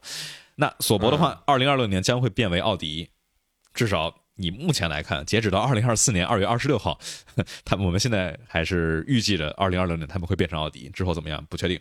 但是这两年就属于是那种大公司、大团队要接手之前的这个摆烂时期啊。这对，谁会给你当阿尔法罗密欧和奥迪中间的那个 somebody 呢？只这种烂，不是说这个车队不好，但是说这种就是非常 low quality 的流量，只有一些非常 low quality 的生意适合接手，对吧嗯？我跟你说，没叫什么太阳城娱乐车队不错了，嗯对吧？啊，什么哎乐天堂车队啊？但呃，哎，就说这个绿色吧，我觉得我虽然觉得没那么好看，但挺显眼的，不容易。你看那个那个肖肖像照，我那个定妆照，那什么呀？嗯那真的是拍出了什么 steak raw 的感觉。啊。嗯，我看他们大家都有这个很多有意思的名字啊，呃，首家，嗯，对，首家线上 F 1独占车队成立了，性感车手在线开车。这不是博大斯正好吗？来接一个啊！瑞士首家线上赌场，嗯，嗯对，我们就不不不不多说了啊，我们来说这个车队啊，呃，在过去几年的成绩啊，从二零一呃，我们就我们就念啊，从二零一四年往后，第十、第八、第十、第十、第八、第八、第八、第九、第六、第九，二零二二年就靠着上半年的车辆的短暂的优势捞了几十分儿拿了第六，但除此之外没有超过前八的，就是这个这车队吧，呃，一直属于一个比较摆烂的状态啊，然后就就这样，以至于两个车手好像想怎么办也干不出来啥。那我们再说他们车手吧，嗯，先说我们的首位正式中国 F 一车手，呃，你笑啥？啊，你笑啥？嗯，啊，周冠宇啊，呃，小周第三年成败之年啊，虽然每年都是成败之年，你又笑啥？我突然想到，就博纳斯还挺适合开这种什么太阳城娱乐车队的。啊，对啊，你刚才没有 get 到吗？对啊，对啊，这不是性感车手，这不是有一个吗？就发啊的照片做的日历，不好意思，信息量太大了，就是要一条一条 process。啊啊，对啊，你不说小周嘛？小周啊，就每年都是成败之年，就没有办法。如果每年都只签一年合约的话，呃，肯定是对车手的信心，对吧？这个问周冠宇他队友，他最懂这一年合约对心里的压力有多大。呃，啊，但我觉得博塔斯也挺惨的，嗯，就是开了三年，自己是一个那么多次拿过分站冠军的车手，然后三年十次胜利，之后发现，二十次哎杆位，啊不是 Joe，我我们俩是不是今年都要找工作了？周 说：“是啊，我每年都找啊。”博塔斯啊，那你能给我介绍一下现在职场的这个情况吗？我我老哥我也要嗯失业了。而且我觉得索博这俩车手明年都不续季的可能性是不小的。嗯，对这个二二五年的话，我觉得博塔斯其实还好，因为这个其实奥什么呃索博的话也没有什么理由在奥迪接手之前来去临时洗牌，当然也不是没有可能，但是小周的话，真的是这个，因为第一年。都是一个适应的之年，对吧？我们说萨金特去年开的很一般，角田二一年开的非常烂，都是情有可原。周冠宇作为这过去五年里头的新人，除了皮亚斯里之外，新人第一年其实是开的最好的、最稳定、最不出事儿，也是最没镜头的。但是他的重点还是去年第二年里头车烂，运气不好，加上开的吧，确实没有什么特别亮眼、让人有记忆点的地方，以至于说续约了，续了。能在主场作战，确实是皆大欢喜的好事儿，但是就是说没有能够去续一个两年以上的合约，就会让他今年吧比较被动，就属于那种你既得去拼，你得拿出点成绩来，但又不能拼过，因为拼过就就是一个这个不太对的这个记忆点了。所以小周今年的话，苹果就叫塌房了要，对。啊，啊超稳小周啊突然一下上墙了，这可能就是啊，这个偶像塌房的感觉，嗯，就这种。就去年的匈牙利站不就是这样吗？就是排周六推的啊洲际导弹。第五，啊。对吧？第五名，然后结果周日稍微推过了点，这车肯定也有点问题。啊，对吧？这个 还造成了了人家 Alpine 的第二次内斗和萨夫奈尔的下台，啊，这一炮啊打的漂亮。这炮影影响呃啊，二炮你你说就失误了这么一次，还造成了这么严重的后果，这以后哪还敢推呀、在嗯，还是还是大哥教的好，对吧？这传授传授的，这是丝毫不保留，不留对啊，就好像，哎呀，我说什么 这个，哎，等一下，我们再举个什么样的例子比较嗯合适啊？就说什么呃，第一次对着天空 biu biu 了两下，然后九幺幺就发生了，这得给孩子多大的心理压力？嗯。嗯，对，就是说这个当年博拉斯隔山打牛，一人把两辆红牛还有一个迈凯伦给带走，对吧？嗯小周这个学到了精髓啊，说起来，可能有一个很多人都没有思考过的问题，嗯。啊，但我最近发现了，我发现维斯塔潘属牛，哎，嗯，勒克莱尔也属牛啊，啊，对，但是就维斯塔潘属牛这个事儿，我嗯，我们应该跟他说一下这个，我不是你说他自己啊这个不一定知道对的，呢还好，嗯，对，这条确实是对。你说勒克莱尔怎么不属马呢？嗯，属个月马啊？嗯，嗯，对我们这个，龙虎兔龙蛇马，那得差挺多的，他差七八岁呢得。嗯，啊好，好，不重要，完全走向了一个，哎，steak steak，小周小周小周啊，那就是今年有有有啥预期？就是我觉得还得我来再反驳一下我觉得他今。年一定要特别好的表现才嗯行。对，而且但我要反驳啊刚才一个就之前的一个点啊，我不觉得就是我没有，就是说我们没有办法来知道这个博塔斯他的发挥是一个什么样的水平。你没有，就是因为我们不知道这个车到底的极限是在哪儿，所以第一年他跟周冠宇嗯一起当队友，周冠宇六个积分，他四十多个积分。啊，第二年当队友，周冠宇六个积分，他是九个还是10个？但是但是车烂了呀，但是车烂了呀，就跟你说但是周冠宇还是拿了六六九六个积分啊。不是，但是因为周冠宇在去年呃不是在二二年的上半年里头，他是第一年啊，他完全没有任何的经验啊，而那年那几场里头，巴林站、伊莫拉站啊历史最后只会记住数据。啊，那肯定，对吧但我们但我们不应该是来去推波助澜，是只记住数据的呀。就跟你说，我认为这个嗯数据就是当它的数据量足够大嗯，which 这已经是四十多场比赛的结果了，嗯，而且是分的两年非常清晰的一个对比组，对吧？的情况下，博塔斯的这个实力水平有一个非常肉眼可见的下滑，是一个我觉得相当肯定的问题。那你说去年的话，阿隆索是不是一个赛季里头的水平从一个八分跌到了六分呢？呃，那你说皮亚斯里的水平是从去年从一个四分左右涨到了八分呢？诺里斯是不是从？哎，不对呀、他是不是跟自己比？周冠宇一就博塔斯一直是跟周冠宇比，所以说他们两个一直是处在同一时间维度的。所以说，呃，在周冠宇的 consistency 是这个一的情况下，他的 consistency 是一直在往下降的。我认为还是能够，就是 significance 是足够说明他有很严重的水平下降的呀。但是如果你想一下，这个考虑到车辆的性能，因为你想去最大的这个分数全部是来自于十场比赛里头，而这十场比赛里头，它的差距实在是太过于大，就跟迈凯伦，如果你把迈凯伦下半去年下半赛季给抛开，所以你不同嗯意博塔斯退步了。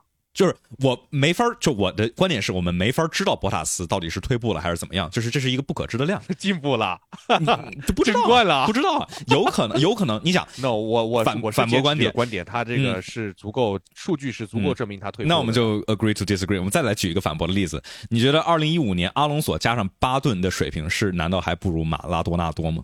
因为二零一五年阿隆索加上巴顿一共拿了二十七分，而马球王那一年也拿了二十七分，三次世界冠军。马拉多纳多嗯在在在不是不是不是嗯，你要比的是巴顿在一四年跟一五年的差距是多少？嗯然后如果阿隆索也有一四年的表现的话，再去跟一五年比，这样的话就能够看得出来，通过阿就是巴顿这个锚点作为固定量，再去衡量阿隆索的成绩的变化，这个是小周跟。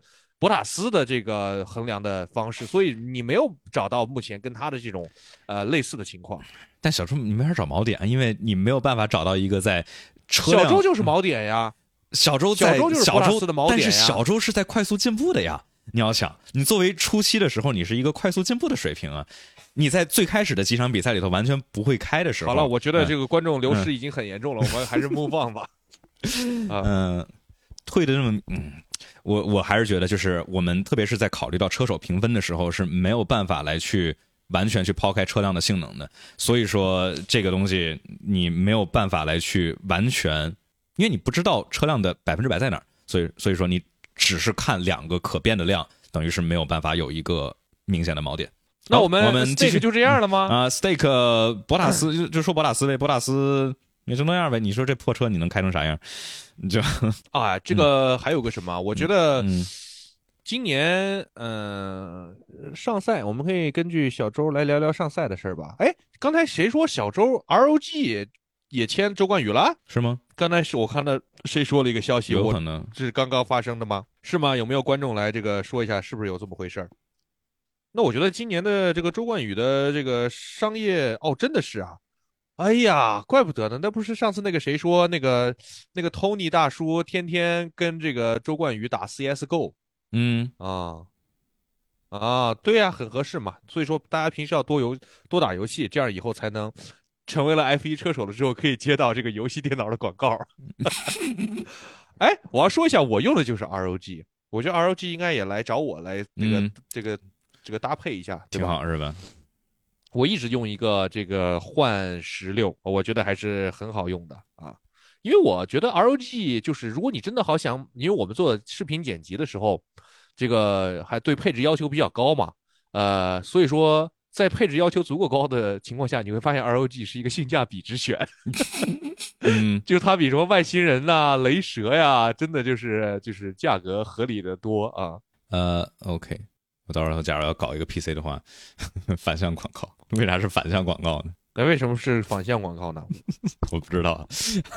我不知道啊。嗯，那嗯那我们要不就说说说啥来着？还还是 Stake，其实也没啥说的，就嗯哎，没摆什么意思摆。摆摆烂车队，然后嗯拿嗯没没啥特别多的看点，就是期待上赛的时候嗯小周主场作战能够拿出来一点儿，就别退赛就行。我觉得但愿啊，呃，哎，但是主场不退赛还挺难的，啊是啊 退赛率太高了，这各个车手啊。在各个国家都这个证明了这一点。对啊、好，那我们说完了去年的第九名，我们来说去年的最后一名啊，阿斯。啊，假如觉得这个索博我给你加一个定语语，啊，你说。这句定语是：哈斯车队的老板基因哈斯可能误解了一个事情，他以为哈斯的粉丝是来看他们赛车的，哈斯的粉丝都是抖 M，他们只有一个目的，就是被骂啊。这个是这个哈斯车队的定语，嗯是不是？嗯，那个哈斯车队的定语是：当你觉得索博已经够摆烂了，就是你还得看一眼哈斯啊。怪不得这俩嗯一个第九，一第十，这真是摆烂中的摆烂。就是当时 Gene Haas 进入 F 一的这个呃目标或者座右铭呢，就是我们以花最少的钱来跑一支 F 一车队啊，能买就买，能外包就外包啊，只要在跑就行，就不不求对，什么。这居然是一个造机床的公司嗯，的车队，理念是能别自己造就别自己造。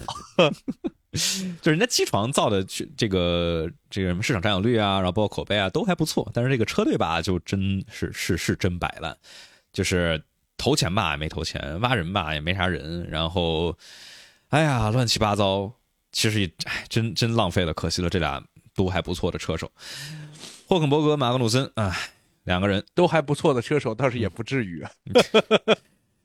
我觉得马格努森是二上个赛季发挥最差的车手，没有之一。为啥呀？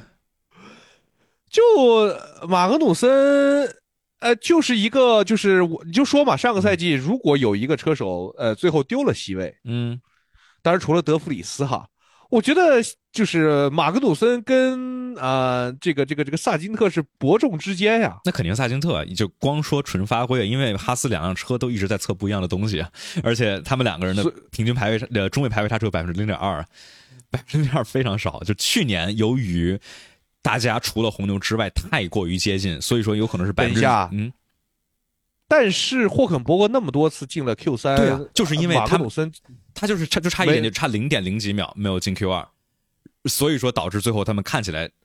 这个一个人能进 Q 三，一个人在 Q 一就没了。但是你实际看他们最后一圈，就是最后呃同时完成有效圈，两个人的差距其实是很就是中间吧，不算特别小。霍肯伯格很明显排位中是全年明显胜，但是两个人的差距百分之零点二，其实是一个非常正常的。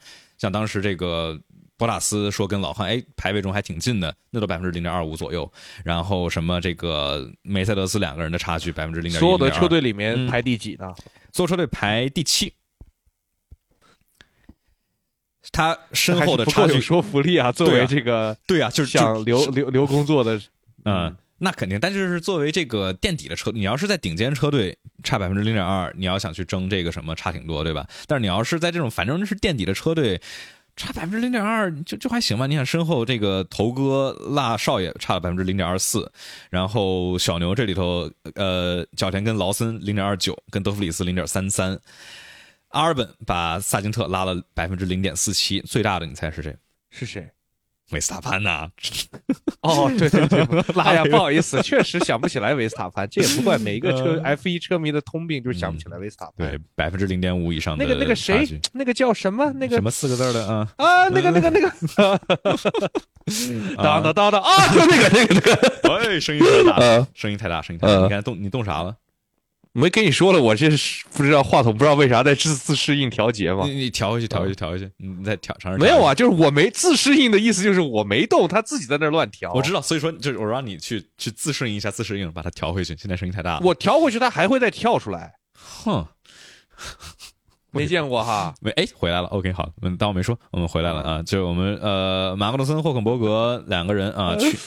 呃，你这这你这话，你这为什么到你那儿东西就会很神奇的啊？我们来说啊，这两个人，哎，你这个人真的不要脸！哎他给我硬让我用的话筒，嗯他说到了我这儿来都出问题。啊，对啊，哇，姚琦啊，你真太适合去当什么技术总监了，麦克麦都是空洞部门的。那当然，对啊，麦是麦克风问题麦克风自己会动，然后这个摄像头自己也会变。去年的话，呃，两个人，一个人三分，一个人九分，嗯，嗯就就就就就就非常属于半斤八两的。哈斯还有什么可以聊的呢？就是哎，突然有一个日本人叫小松李雄啊嗯，就变成领队了。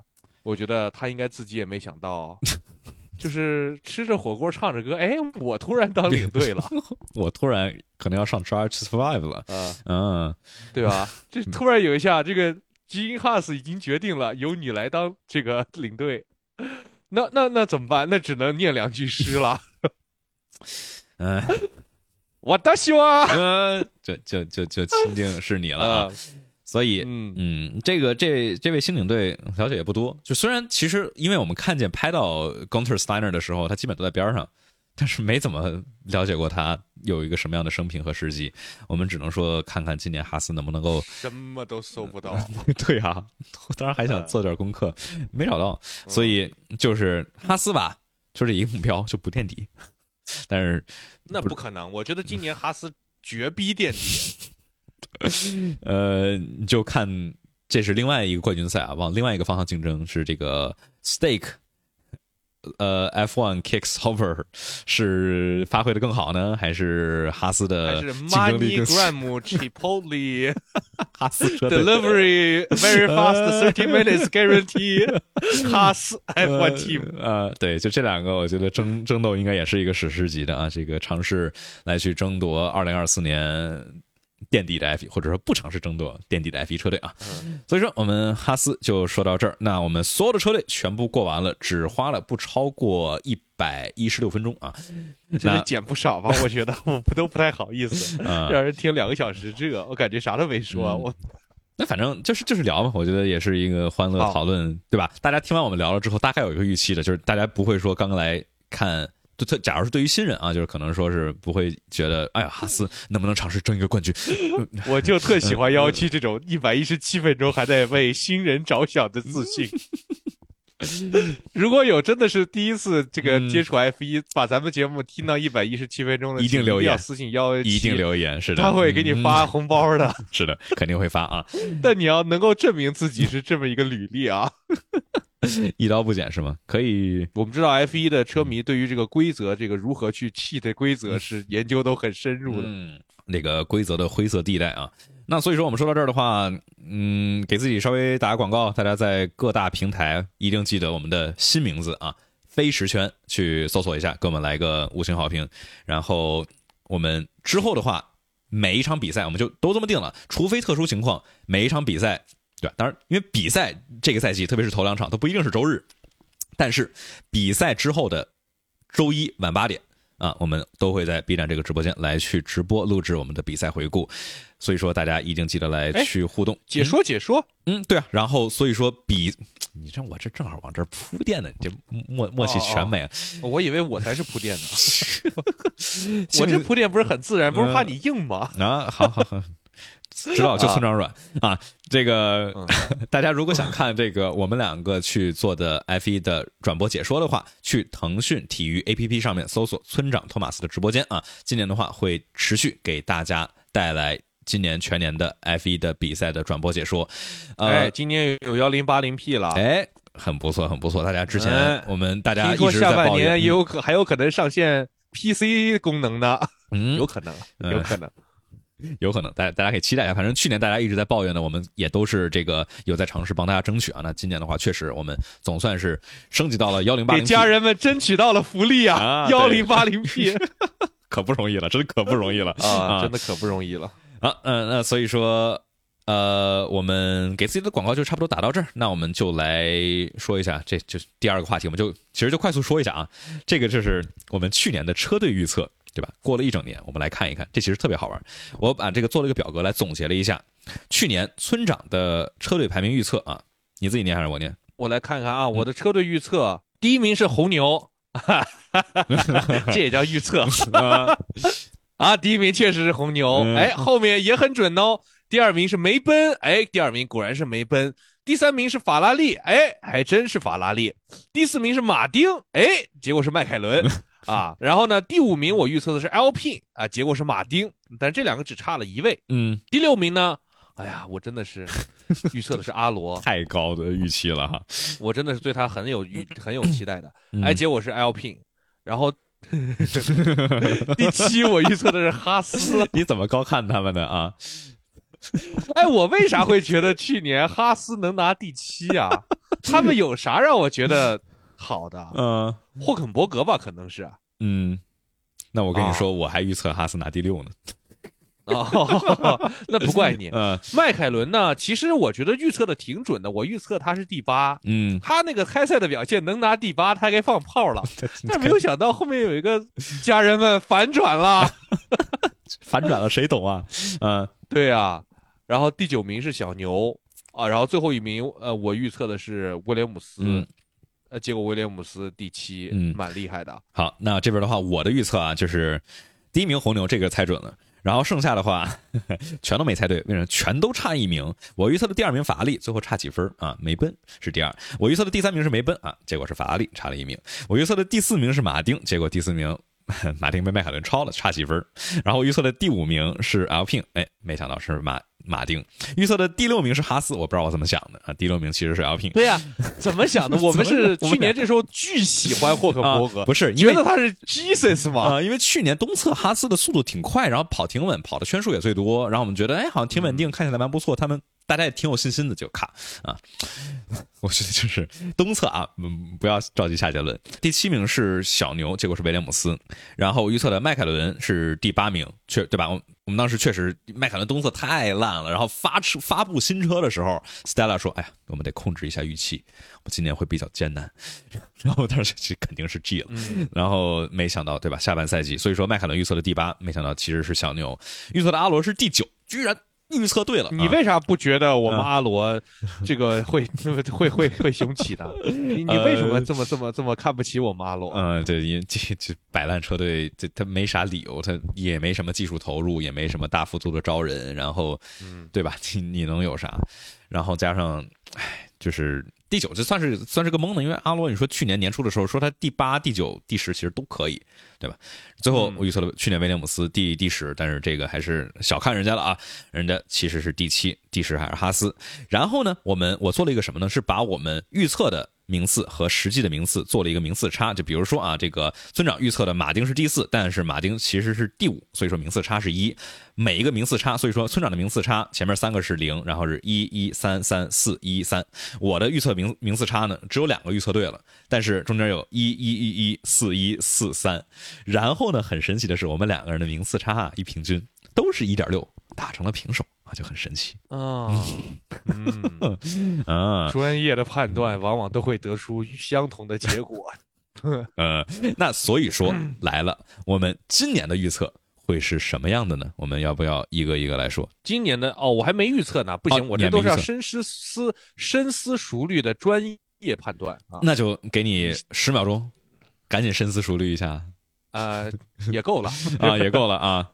那么就来吧。我觉得根据去年的这个预测的话，那么第一名我们就一个一个说吧，嗯我说一个，你说一个。嗯我觉得第一名还是红牛啊，这个没错。嗯，OK，那我第一名也是啊红牛。那等会儿我就我就把你也写上。那第一名你预测的也是红牛，OK。第二名我说，第二名我预测的法拉利。啊，我也预测的是法拉利。那第三名第三名我预测的是迈凯伦。啊，OK，你预测迈凯伦。第三名我预测的是梅奔，然后我预测的第四名是迈凯伦。那我是反过来，我觉得第四是梅奔，因为嗯老汉今年可能会就是有实力也发挥不出来。嗯，有道理嗯第五名我预测的是阿斯顿马丁，我也是马丁，这有点像啊，有点无聊哈，有点无聊啊。第六名，那就来整，必须得整个整个整个有意思的。嗯第六名，那我给第六名，我给威廉姆斯。，OK，第六名威廉姆斯。第六名我预测的是 V Carb 小牛，小牛在季前测试里头的车队的采访。包括围场中一些内部的人士对他们的评价是非常之高的，就是大量的红牛件的采购，然后以及今年的一些总体的升级，让我觉得小牛今年，而且角田加角呃角田加角田，角田加里卡多的组合，我是非常的期待。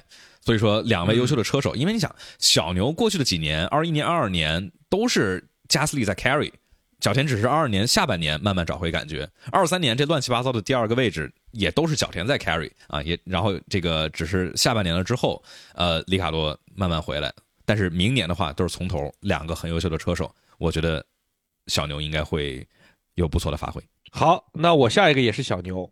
啊。那你第七名是小牛，我第七名给 Alpine 啊，Alpine 在季前测试。嗯，感觉要气啊，这个非常差，嗯非常差劲，极限测试跑的。但就是我我我觉得不至于会掉到第这个最后一两名，但因为有些人觉得预测威廉姆斯可能是第九，呃，不是，呃，预测 Alpine 可能是第九，但我觉得可能不至于那么差吧，可能集中研发可能能对，我觉得咱们 Steak 跟哈斯这俩老兄弟，那才是稳。那就是你再不稳，也没我们稳。啊，啊。那所以说你的第八名是多少我的八九十吧，就是直接八九十吧。啊？八九十哪几个八九十就是 Alpine Steak 跟哈斯吧。？Alpine Stake 和哈斯。那我的八九十是威廉姆斯、索博、哈斯，嗯还是叫人家索博，是是是有点 stake。嗯，呃，OK，那好，所以说这就是我们的这个对于二零二四的预期啊。明年这个时候我们会再来回看啊，看看我们两个的预预测准确度啊，谁能够赢？这是一个持续全年的啊。这是我的预测：红牛、法拉利、梅奔、迈凯伦、阿斯顿马丁、V Carb，也就是小牛、L P、威廉姆斯、索博、哈斯。村长的预测是红牛、法拉利、迈凯伦、梅奔、阿斯顿马丁、威廉姆斯、V Carb，也就是小牛、L P、索博和哈斯。OK，那我们预测哦，你管那个叫 V carb 啊？对他们内部这么叫，不是虚虚拟的碳水，应该来一个 V protein。好，嗯，输了没惩罚。下一个，嗯，下一个，我们要不来说我们之前大家很期待的车手评分吧？我们其实今天已经说了很多了，我们就大概给一个评分的这个哦。在说评分之前，我再来这个反驳一下，我觉得。呃，之前咱们说，就至少村长的观点啊，觉得是要以单赛季的评价，但我想来想去，还是觉得我们没有办法只拿一个赛季的发挥来说一个车手我们对他的预期和大概的感受的评分。我觉得一个车手的评分，或者说我们就是今年给今年预计的这个评分，还是得是综合这位车手之前的这些发挥，因为他每一次跟某些人的交手。你就只能算一个赛季的。我们的评分标准要一样，才能评出来可以对有对比意义的分嘛。但我我我觉得一个赛季没有数据点，因为你想，如果只举个例子，嗯，里卡多这个怎么算？如果你要加上历史包袱的话，里卡多，我给里卡多的评分是哪儿去了？呃，七点五。啊，你这写的不是六吗？哎不是不是，那那上面那是去年的，那是去年的吧？你看的哪个？哦，不是不是评二零二四评分，不是，我问你放在上面啊。为什么二零二三年赛季末的评分会跟二零二四年赛季初有区别？呃，这是你 隔了隔隔了几个月啊，就是深深思熟虑嘛。嗯啊，嗯，深思熟虑。那对吧那你这这这，嗯，我我我想了一下，还是就是因为你你光看一年的话没有什么意义啊。你或者说呃头头哥二零二一年你怎么给他写评分？他过去两年没跑啊，但你知道那因为我们二零二一年没有评分啊啊对啊我们现在 但就是说嘛，我就是我就是说你这个只按照去年一年的成绩来看是不科学的，因为你想二一年那我觉得就是现在嗯我们在这个时间点给他的评分，就是他现在这个时间点的一个计时的战斗力嘛。呃，对嘛？那他一个时间点的计时的战斗力都是通过我们过去多年的看这个人，比如说看呃奥康的话，我们看他跟头哥交手，看他跟里卡多交手，看他我们是有可能这一场交手完了之后，可能评分高一点，跟这个人交手完评分稍微低一点，否则的话，你说这个二一年会觉得头哥嗯没有没有数据点，对吧？那肯定不可能，我们肯定是知道头哥争过冠军，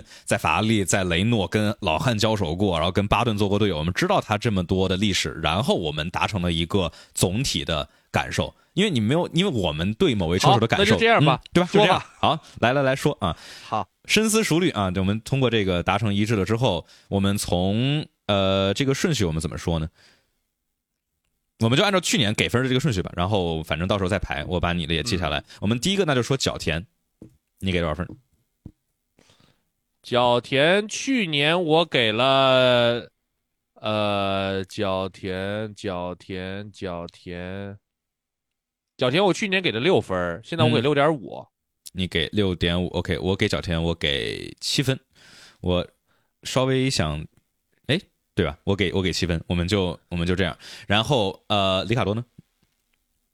呃，我们先说一下啊，嗯就是六分在这里的意义是嗯及格，就是你是 qualify as 一个这个 F 一车手的。嗯啊好，，OK，里卡多的话，我这个给了七分儿。七分，OK，我给了七点五，就是你看，就是我觉得我会更考虑一点之前的一些权重，但是对、呃我原本想给六点五的，嗯。因为他其实去年跟角田感觉从成跑下来成绩差不多嘛，但是嗯。我觉得确实你，我刚才同意你，也是因为对啊。我考虑到了，我好像也考虑了一些历史权，重，我我就所以最后还是决定给了他七分。但是去年的权重肯定是显著要高于历史权重。对对对，我觉得这样是可以的，就是说我们肯定是以近些年的权重会更高，但是我们也会考虑到呃过去的辉煌会有一点点小的加成，所以说考虑到这个，对，而且我觉嗯。得他墨西哥那一场七分儿，呃，就是第七名，如果嗯不是七分，是跑不出来这个成绩的。嗯，对啊，OK，那我我给他稍微再高一点，我觉得里卡多的这个历史这个考虑到历史因素，给到七点五，但是考虑到手伤就不确定啊。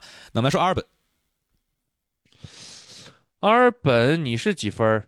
啊，那我先说啊，阿尔本我给八分，我阿尔本我去年初的时候给的是七分，然后嗯。季末给了呃七点五。嗯。对，这个你要横向比较也说得通才行、嗯，啊。对啊，对。你还是七点五是吧？对，？OK，我给阿尔本还是八分，因为就是以维斯塔潘为中间变量，我还是一直觉得这个阿尔本是一个非常非常优秀的车手，非常非常有天赋，而且这个看各位这个队里的人对他的评价能把我的分儿也正好写上吗？咱们我们可以有一个对比。呃，稍等啊，我我我，因为我是写在这个这表我不敢乱不哦敢乱动。哦。OK，这样我我给你发，因为我这是放在放在这里头的可编辑，嗯我给你发个链接啊。这样的话你也能看，在这里头，在在这个二零二三、二零二四评分这里头。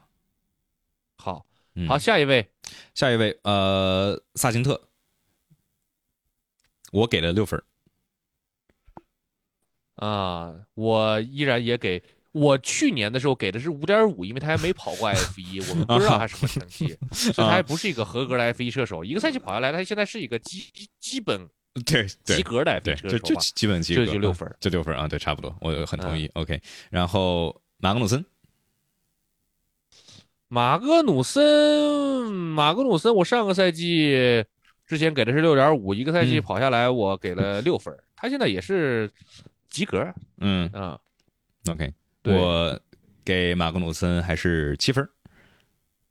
哎，我看啊，对我觉得还是还是给他七分吧。为啥？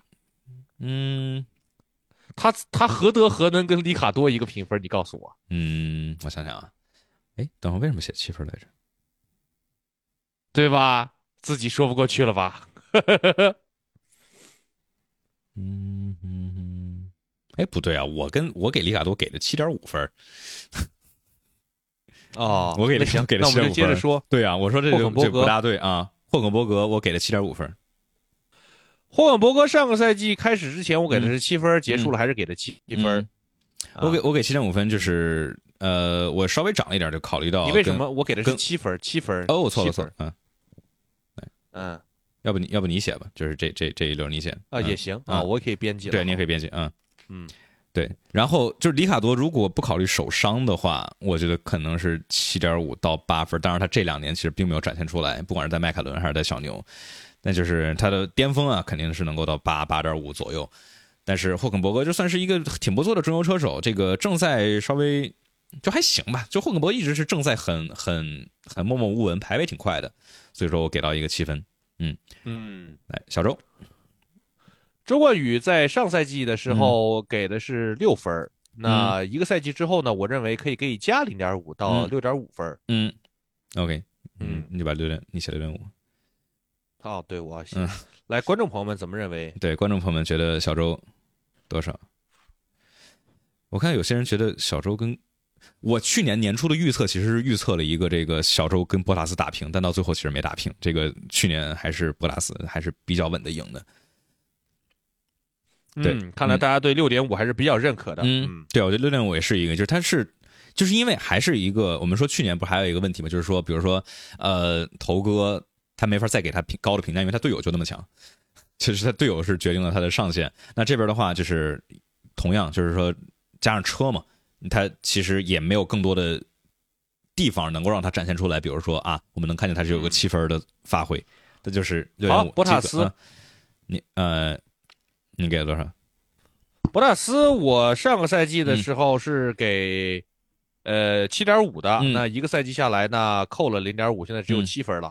啊，我这个是考虑到修正啊，不是跟去年嗯没有关系不大，我还是给他八分，就是考虑到这个之前梅奔八分，没就考虑到没奔的这绝对是嗯我闻到了一丝丝，不是 巨强烈的这个腐败的味道。嗯，对我这这是就是考虑到修正嘛，就是所以在你的嗯体系里，博塔斯和阿尔本都是八分。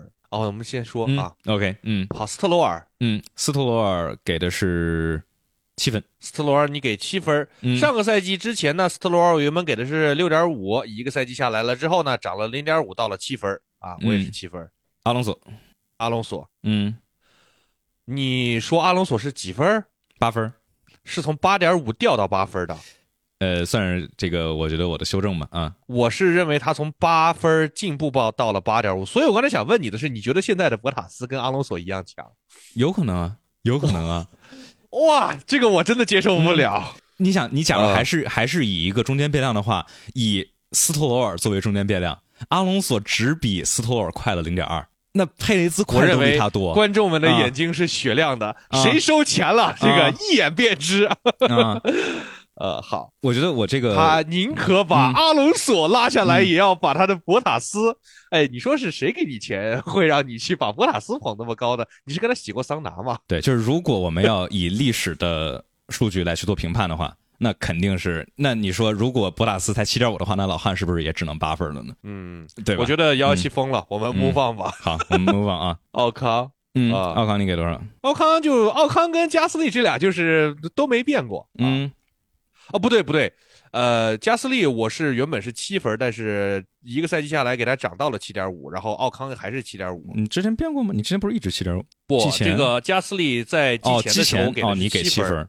哎，为啥你加斯对因为利会比奥康低呢？因为加斯利在加入，因为奥康，我跟你说，我这个我这个评分就巨合理，各种比都各种合理。因为角田实力太差了，所以加斯利不管把他打得多惨，他其实也就只能去呃免呃就是 qualify 一个七分的实力，因为他只比角田强。再加上呢，他其实这个呃，事实证明了他确实。呃，其实这个赛季你要说硬说硬实力，我觉得加斯利跟奥康还差一点儿因为奥康其实是运气差一点儿所以说呢，其实奥康跟加斯利，我觉得目前还是处于一个。伯仲之间。去年的话，去年的话，那你还要考虑加斯利是新来的呀。加斯利新来了之后，能够在是吧？就是哎，奥总之这俩就是积分就差了差不多然后各拿一领啊奖台，都是啊法国人，内斗的也差不多。你一来，你你你干我一下，我干你一拳，嗯所以我觉得这俩就是七点都七点五很合理。嗯，对，反正我我就是一直这俩七点五就而且这俩都跟阿尔本一样强，我觉得这也巨巨合理。然后这俩都比嗯博塔斯跟斯特罗尔都强一点儿。比阿尔本要强一点。不，这俩都跟阿尔本一样嘛，因为现在七点五的车手是阿尔本、奥康、加斯利，我觉得这也特合理。你给阿尔本是七点五是吗？对，嗯，OK。皮亚斯特里，我觉得，嘛，我在这插一句啊，就觉得加斯利跟阿尔本这块的评价，就是以韦斯塔潘作为中间变量，我觉得阿尔本要比加斯利强。你想一下，加斯利但人家可以进步嘛。这是，但就是加斯利明显是在小在嗯红牛这个嗯涮了一圈之后，嗯，然后越来越强的吧。那那阿尔本的进步呢？阿尔本在威廉姆斯的进步呢？就不不不好阿尔本，我认为他在威廉，我觉得阿尔本在威廉姆斯应该不是进步，是他本来就是在红牛也是能够上领奖台的水平的话，呀，他其实就是这个水平。而且他在红牛上领奖台是二零年的事儿，那时候红牛还没有那么强嘛。对，所以我我觉得就是这个阿尔本在威廉姆斯也没有多进步，因为威廉姆斯他对手都太菜了。但是对，就是阿尔本在啊威廉姆斯没有怎么进步，但是加斯利在这个这个小红牛进步了。我觉得我们绕到了一个绕不绕不通的这个地方了，我们还是先接着把分儿评完吧。啊，那接着不是评完，接着评完再说啊。自洽的是分数，啊你这个这个这个这个其他的信息量大了，就会把嗯我原本非常整洁的分数给。好，接着来皮亚斯里。皮亚斯里，我上赛季他一场没跑之前，我就给了他一个七分儿然后呢，跑完了一个赛季了之后，我现在给了他八分儿嗯，我去年也是给他八分，现在维持八分，就是去年八分有点虚，但是跑完之后确实值八分。但是不得不说，其实你纵观皮亚斯特里的一整个赛季，他真的是表现亮眼的时候很亮眼，但是他有很多很多，因为他是第一年，而且他不是特别的亮眼，就的其实就是很拉垮的成绩还挺多的，所以他也只能就是到头了，现在就是八分的水平。嗯对，就是我们实际在去年看到的他的展现，也可能是一个七点七、七点八，但是你看他第一年就能这么这么强，就意味着他这个之后肯定是能够到八的八的水平。对，嗯，好，诺里斯你是多少八点五啊？你是二三年、二四年都是八点五。啊，对啊，我在二三年的时候给诺里斯原本是八点五，但是一个赛季之后，我认为他现在值得九分。值得九分儿。嗯，OK 九分的原因是之后我们会说，就是九分车手都是什么样的啊。OK，对，塞恩斯我在上个赛季呢是评分从八分涨到了八点五，嗯啊，而且现在就很很很合理，就是塞恩斯跟阿隆索是一个实力啊，我觉得也很很很恰当。然后比诺里斯差一点儿，但是比皮亚斯特里强一点儿啊，对对对。勒克莱尔呢？勒克莱尔接着给九分嘛，这个没什么变化，对这没变化一样、啊一样的快，一样的蠢。嗯，佩雷斯呢？佩雷斯啊，我是把他从八分降到了七点五。八分降到七点五。OK，我觉得我的评分好像都比你高零点五，就是平均的都高一点虚点。高嘛，给钱了嘛。给钱。以后那个你们期待自己参加选秀的话，评委都是这个黄老师啊，这个幺幺七老师。嗯，王老师平均都比你高高高一点点，但其实都是差勤奋嗯都是勤奋。嗯，维呃好，维斯塔潘接着九点五，这个没对啊，这什么变化，没啥没啥可啊。说的啊。拉塞尔嗯，拉塞尔我是把他从九分降到了八点五，九分降到八点五，老汉呢？老汉还是九分。老汉还是九分。OK，嗯，这个比你高零点五，这个高零点五，高零点五，高零点五。我觉得我们两个还是有一些区别，还是说明一些问题的。嗯比如说，我们对维斯塔潘、拉塞尔和汉密尔顿的评分都是一样的，但是我认为拉塞尔去年是从因为实打实的，他就是二二年的时候跟汉密尔顿是比积分还多了嘛。那你在二三年的时候被汉密尔顿落开了这么多，那么你的评分自然就不会跟汉密尔顿一样往下降一档的话，就是八点五。八点五的话，拉塞尔跟谁一个水平呢？拉塞尔和塞恩斯还有阿隆索都是八点五分的，他们呢都没有九分的车手，嗯，就是他都离九分车手差一点。九分车手是谁呢？就是汉密尔顿、勒克莱尔和诺里斯。哎，我觉得这个评分就之所以说合理哥特别合理，就是在这儿。嗯，这两这几个我觉得确实合理啊、嗯，因为中中游的话会这个扯的会有很多因素，但就是我们发现我们最最靠前面这几个车手是不是都一致啊？佩雷兹你降到了七点五分，我想我要不要给他降一下？八分似乎有点高，对，你想，如果他是嗯八分的话，他就会和呃皮皮亚斯里一样高，对，这好像确实有点一说不过去个水平嗯，七点五呢，就降到了和奥康、加斯利、阿尔本，就大家都是那种不是很成功的红牛二号车手的水平，好哎，就合理了。来被啊。被被你说服了，我把佩雷兹降到七点五了。有人说维斯塔潘不是十，我觉得十你再怎么深好像都不太能到十吧，做到完美对，嗯十，哎呀，我跟你说，如果要有十的话，也就是维斯塔潘了。啊，对对对，就是这意思。但是就是说，我觉得这十嗯属于一个你不可能一整个赛季一个错都不犯。我们不希望有十的车手出现，对那太没劲了对于嗯观众来说是悲哀的。嗯，我想想啊，我觉我觉得博拉斯八好像确实高了点。反正就是合理哥这次又在合理性上面大获胜。那我们是不是该回答一下 SC 了？好的人家问了两个半小时之前的问题。哎，好好好，我们我们来回答一下 SC 吧。有人说干脆按等级排吧，等级我觉得没有分儿好玩儿，因为分儿的话你可以扣零点五，我觉得扣零点五，分儿特准。嗯，分儿也分儿，反正老反正老得变嘛，我们就先到这儿啊。然后我们今天的正式节目录制就到这儿，接下来的话我们我们可以说一说嗯这个为什么叫飞驰圈，然后再嗯说一说这个 logo 吧。飞驰圈就是上次我们征集所有的观众朋友们的提建议的时候，我们既想跟 F 一有关系，还跟赛车，甚至能跟汽车也能搭点边儿的。哎，我们发现飞驰圈是能够满足这三个需求的，而且它中英文都 make sense，中文叫飞驰圈，英文叫 Flying Lap。是的哎，，所以是个非常好的名字。虽然我们不知道第一个说这个名字的观众是谁，但是我们还是要对他非常的感谢啊。对这个，我觉得这真的是一个很好的名字啊，而且就是我们说好的名字啊，有得有双关，而且得第一眼就能看懂什么意思。那飞驰圈既有这个飞驰，对吧？我们做赛车相关的飞驰圈大家都很熟悉，在跑排位的飞驰圈，那你正常的路上的车你也能飞驰，那不管油车、电车你都能飞驰啊。那我们这个圈子呢，就是圈既有对吧？大家跑跑赛道跑的圈，也有可能我们大家观众们和我们一起互动的这一个圈子。所以说，呃，算是一个双关，算是一个全新的叫什么 IP 吧。反正这两天大家所有的各大播客平台上面更新，马上就能够看到。所以我们这就是作为飞驰圈的第一期，也是我们总体这一栏延续性。播客的第一百零一期啊，这个数字真的是卡的太完美了。那假如不是罗老师那一期的话，我们就要从第零开始数，就是程序员的数法了。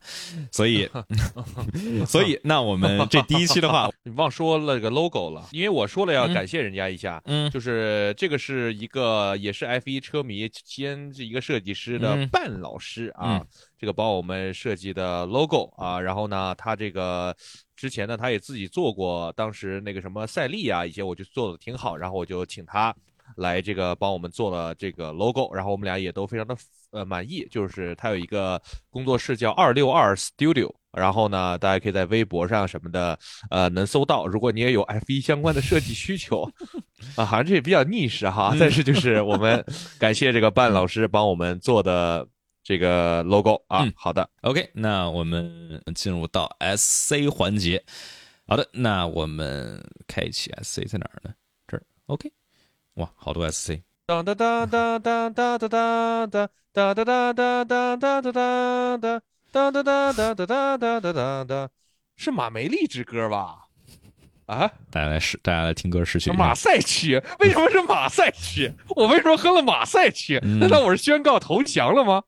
你看这个歌写的好，它就会洗你的脑。啊，嗯，来这边的话，呃，感谢双脚六倍速啊，五十块钱的 SC 说，问一下胖哥俩，三四二五会去奥迪吗？还是随便去开一年，然后去奥迪呢？真去奥迪，小周有什么好去处吗？嗯，我觉得对于三四嗯来说，他现在是有火星队的这个邀请可能性的。嗯，在有火星队邀请的可能性的情况下，只有三十岁的他愿意去扶贫吗？扶贫，你是说是去奥迪是吗？对啊，去奥迪肯定是扶贫啊。Stake 那个车虽然叫奥迪，但它还是那个不那个对造的呀。但是区别就是在于你去别的火星队的话，以三四的实力大概率干不过呀。呃、那你干不过你也是能是嗯，但是假如去梅奔的话，有可能，我觉得，我觉得三四的话，有可能能跟拉塞尔打打个五。你看，包括他嗯去迈凯伦、嗯马丁这些，就是他要想去的话，都是可以谈的。嗯，对尤其是我认为诺里斯跟皮亚斯里之间很有可能有一个被挖走，所以三思，你给三思多少分来着？八点五啊，对啊，八点五。嗯，就属于当一号车手也行，然后这个在这个火星车队里头当个二号车手也行，就是甚至红牛，我觉得红牛把三思挖回去，其实对呀、也是一个肯定比佩雷兹的提升。思只拿过两场冠军呀，嗯他这个对于他来说，拿分站冠军依然是他职业生涯最重要的目标啊。嗯，他不能一步登天嘛，对吧？他可以先从拿几个冠军开始。哎主要他这个年纪其实也不小了，三思，所以嗯，嗯，也是到了一个就是这个中中年的时期吧。就是虽然说应该还能不要说中年，我跟塞恩斯一样大，我不喜欢这个词儿。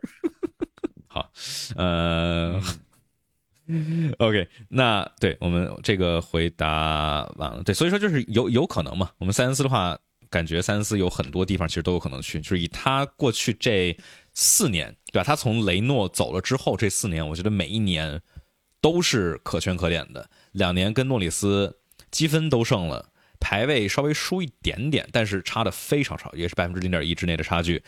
跟勒克莱尔三年，多少？一二对，跟勒克莱尔三年，积分赢了一年，然后排位虽然都输了，但是至少前两年三次跟勒克莱尔这样的排位怪兽差距百分之零点一以内，一我记得一个是百分之零点零六几，一个是百分之零点零七几，就是非常非常少的差距，就特别不容易。所以说，我觉得以这样的实力去火星车队也是也是很有可疑的。啊，我们来说下一个，感谢维埃的 SC 说，如果今年拉塞尔还赢不了汉密尔顿，那乐子可太大了。对啊，这个，呃，你你觉得会赢吗？哎，我觉得这个，我觉得能赢。嗯，我觉得啊，相比于积分，我们应该就是因为积分到最后的话，还是我们可以自圆自圆其说。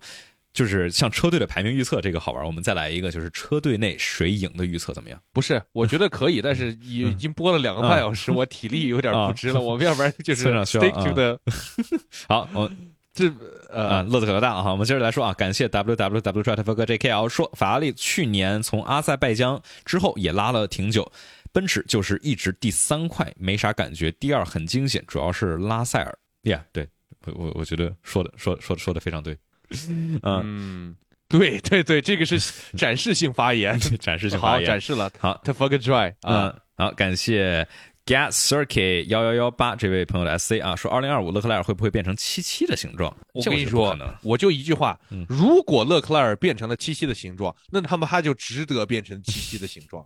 对我觉得唯一一个可能讨论的点就是勒克莱尔这个就不够硬气。你看，就是在车队里头，感觉这种硬气的感觉还不甚至不如塞恩斯，对吧？勒克莱尔，你说一九年就来了，在这儿作为车队的救世主，你很多情况下感觉太爱法拉利了，支持是嗯无理由的，无就是很上脑的，就很被无脑 PUA 支持的，最后都是被利用的。嗯。嗯，好，那所以说啊，就是，但我觉得就是在这点，就是排位上多少四十岁的老汉，我觉得真不一定能干得过勒克莱尔。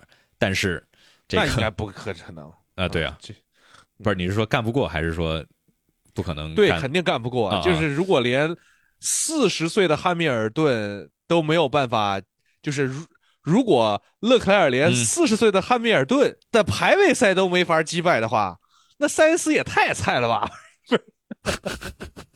啊，你就勒克莱尔又变成中间变量了。对，所以说啊，对对对，嗯对我，我觉得呃，如果我们是说勒克莱尔就是这个目前场围场内啊排位赛单圈速度的标杆的话，那我觉得他就是排位王啊，嗯他比汉密尔，他比维斯塔潘的排位，我觉得硬实力还要快，这也没法说嘛，因为极限哥嘛。我觉得排位极限 能开法拉利抢走呃维斯塔潘的这个杆位的这事儿，维斯塔潘自己不一定干得出来。啊、但是这不是这你你这又是把这个，我发现你这就老容易把车的车辆性能，这车辆性能不一样，一个是单圈强，一个是长距离强啊，对吧？你不能说直接呃说这个两个是完全一样的车，它不是一个车队里头的嘛，就是我觉得在排位赛的调教上面，就是我觉得可以这么说，就是法拉利在二零二三年是无限接近于红牛，但是依然不如红牛的排位赛呃实力赛车。但是就嗯不知道，就你没你没有办法说说维斯塔潘没有把车辆的百分之百性能发挥出来，就是哎呀，涉及到纽维也不知车辆道，性能，没有人知道呀的，所以我们就说着这个，大家听着合理就行嘛。对呀、啊这就哎，所以说这个我们该说什么来着？啊，就是勒克莱尔，呃，对我们觉得这个大概率能够排位中啊能干过老汉。下一个问题，还是 W W 的 W Chat 和 JKL 说经济学问题，为什么携程上的经济舱对比官网便宜，商务头等舱携程贵呢？这个不一定，但是我跟你说，我给你出一个终极解决方案，你去用 Google Flights，就是比价啊，嗯它这个所 Google Flights 还是很厉害，会把所有的所有的网站上面的所有的机票价格都给你做一个对比，你就知道哪儿最便宜了。所以 Google Flights 是我用上至少国际机票吧，啊，最最最最最好使的。你你有推荐的吗？之前我当时用哪个网站来着？我当时存了存了一呃两三个吧，然后当时就是那几个网站一块儿看一下，然后大概比一下。对，反正用嗯 Google Flights 就挺好的啊。嗯，OK，我们来。那如果你要非要解释这个经济学问题呢，这也不是个经济学问题，这是一个就是我也不知道是什么的问题的问题，这是一个 IT 问题。嗯。那系统没对上呗啊。不是，它这个会有价格歧视的呀，就是说来去根据你的来去动态的来去给你提供价格，因为航空公司它那些价格都是类似于那也有可能，嗯，对，可能性太多了，对啊，不一定是哪个原因。因为航空公司它都是会先先放这个就是最折扣最高的，然后越来越少越来越少，每一个折折扣档都有定的票，而且每一个折扣档对于某些这个平台来说是一个不一样的量，所以反正这比较复杂。我们呃感谢唯爱的 SC 啊，说华硕世界第一板卡厂家，这又是一个陈述性，的这是感。谢华硕的这个 在这展示自己的广告一次。好的，感谢 ZGMF 零零零一嗯这位朋友的 S C 啊，说过年期间天天打 EA WRC，做梦都是幺幺七的声音。对这个，大家如果想去听我导航的话，嗯向右打死。嗯，连牙已经来了确实我也听了好多你的这个，嗯，连牙已经来了啊。这边你已上墙啊，有有这句吗？呃没有啊，这边感谢一问三不知的呃上舰啊，感谢这位朋友登上了舰长。啊，欢迎应该是欢迎回来，这应该是已经陪播呃陪伴主播二百四十一天了啊。据说彩六的话，二点五倍镜回来了，我这个正好要有一个显示器的，正好就可以试试彩六。哎呀，三多少？距离我上一个彩六视频放彩六素材会被封吗？不，会不会，那这个都很常见的，但就是直哦不直不能直播。我算了一下，距离上一次彩六的视频是一千三百多天了已经。啊，嗯好，好，我们来说下一个，感谢 w w w j e t f g j k 说两位有没有买到票呀？我买了银石的，但是银石 A P P 里没有显示。村长结束后微信看一下。OK，我们这就之后问了四个问题。对好，之后微信回复买买到啊票了吗？嗯我没买到，幺幺七抢到了。我抢到了，对，嗯，那到时候用用得上用不上不一定，到时候看银石的 A P P 没有显示，不知道，没买过，这个也没有。就不知道银石的这个赛事主办方跟九世两个人两个这个孰高孰低呢？嗯，看两个平台怎么样了啊？啊，好，我结束后会看一下微信。嗯，OK，这边感谢小田寓意啊，说两位胖哥可能说说这个赛季谁的涂装最好看吗？我觉得小红牛的最好看。你小红牛的，你不肯定得说小红牛的最好看吗？小田寓意，嗯，哎，我觉得最好看的涂装是，我觉得梅奔今年的涂装是最好看的，我当时第一眼感觉就是特别惊艳，他就把两辆都特别啊慢的车搓到一起了。不是，但我嗯就梅奔那车，我觉得就是我第一眼特别就觉得哇太帅了，然后但是就后面越看就觉得就就还行，就没有特别好看，但不是就是那可能再看看吧，谁快谁好看。啊，对，我觉得就是围场里的颜值啊，两个是铁打的，一个是法拉利，一个是马丁，这俩稳定好看。但是其他的话就是，就是我觉得马丁加那个粉条的那次确实不太粉条儿的那次确实不太 好看。呃，你再来点面条不不呃，对，那个不好看，但就是二二年之后，它不都是荧光黄了吗？哦，但不知道道今年有没有 BWT 的粉色涂装了，我还挺挺挺想。你说阿挺想贴 Pin 的是吗？这个？对，我还啊觉得挺好看的。到时候看看吧啊。好，我们来这边说下一个，感谢 Charles Not Leclerc 啊，一百块钱的 S 啊，说村长幺幺七好久不见，想问几个摩纳哥站现场观赛的问题，Fans Club 和那几个 VIP 有什么不同吗？差了什么？不好意思，这个也我们也回答不了，我们也没有去摩纳哥现场看过 VIP 啊。问到盲点了。不过当然有，假如有厂商会愿意请我们去现场观赛的话，那你得 给人这个这个这个这个这个做一下 research 啊。嗯，所以说因为我是给幺七打工的，钱都归他，所以就是 跟我没关系啊，嗯这钱别来找我要我们虽然也没得回答这个问题。啊，呃，来说下一个啊，感谢维爱的 SC 说村长聊聊梅西这次吧，二三年金球我觉得没啥问题，但是年底那个世足太离谱了，就像年度最佳阵容没有罗德里一样。梅西你现在能对，啊，嗯，你好，什么不是能 嗯？我们聊的是这个另外一回事儿，你不能否认这个人的存在和他过去干过的事情，那不一定。我们接着说哦，对对对，好像我。嗯们可以直接 cancel 他嗯。对对啊，这就不存在了。这个人，嗯，梅西是谁啊？哦，你还让我聊聊梅西这次吧？这次是哪次？我觉得就是这样，就聊梅西的问题，我们就先先过个三五个月，或者过个稍三年稍稍微冷静一下啊别别他被 cancel 了，咱们俩也被 cancel 了，这就现在就聊没啥意思，就聊一些就是大家聊了无数遍的问题吧。嗯，对。好，这边的话，呃，感谢还是 Charles Not Leclerc 啊，问幺幺七有带村长滑去滑过雪吗？呃，还真没有，没有村啊，不是我们邀请过啊，这个这个村长表示对滑雪没有什么兴趣，没有啊，我让他教我，他也这个，你你愿意带我私教吗？愿意啊，愿意啊，哦，你愿意啊？哦，嗯你上次拒绝我的原因是什么来着？说那个会抓什么黑教练是吧？啊啊，就交只要给朋友无所谓啊不算。啊，啊你白啊这个听起来像是什么套路都可以用的一种。嗯，这个去啊，你假如想去的话去啊，现在雪季还没结束，虽然虽然也快结束了，那就再考虑一下。我主要确实是我不太敢去滑雪，因为这就是嗯。这对摔的比较惨。下一个，感谢呃，还是 w w w jet v g j 这个这位这位朋友今天非常问题多，说要是五五在火星车队里自己消化了奥迪，如果想把两人都换了，选谁呢？顺便，村长趁着还有热度再来两期足球呗。我先说啊，五五在火星车队里头自己消化了，什什么叫？哦，就是说不去奥迪，那这个意思不就是去梅奔吗？因为火星车队也就梅奔还空着了。还是说马丁也算火星车队？现在啥意思？我还是没搞懂。五五在火星车队里自己消化了。奥迪如果把两人都换了，会选谁？我觉得这个断句是这么断的，看到吗，观众朋友们？这个标点符号很重要哈。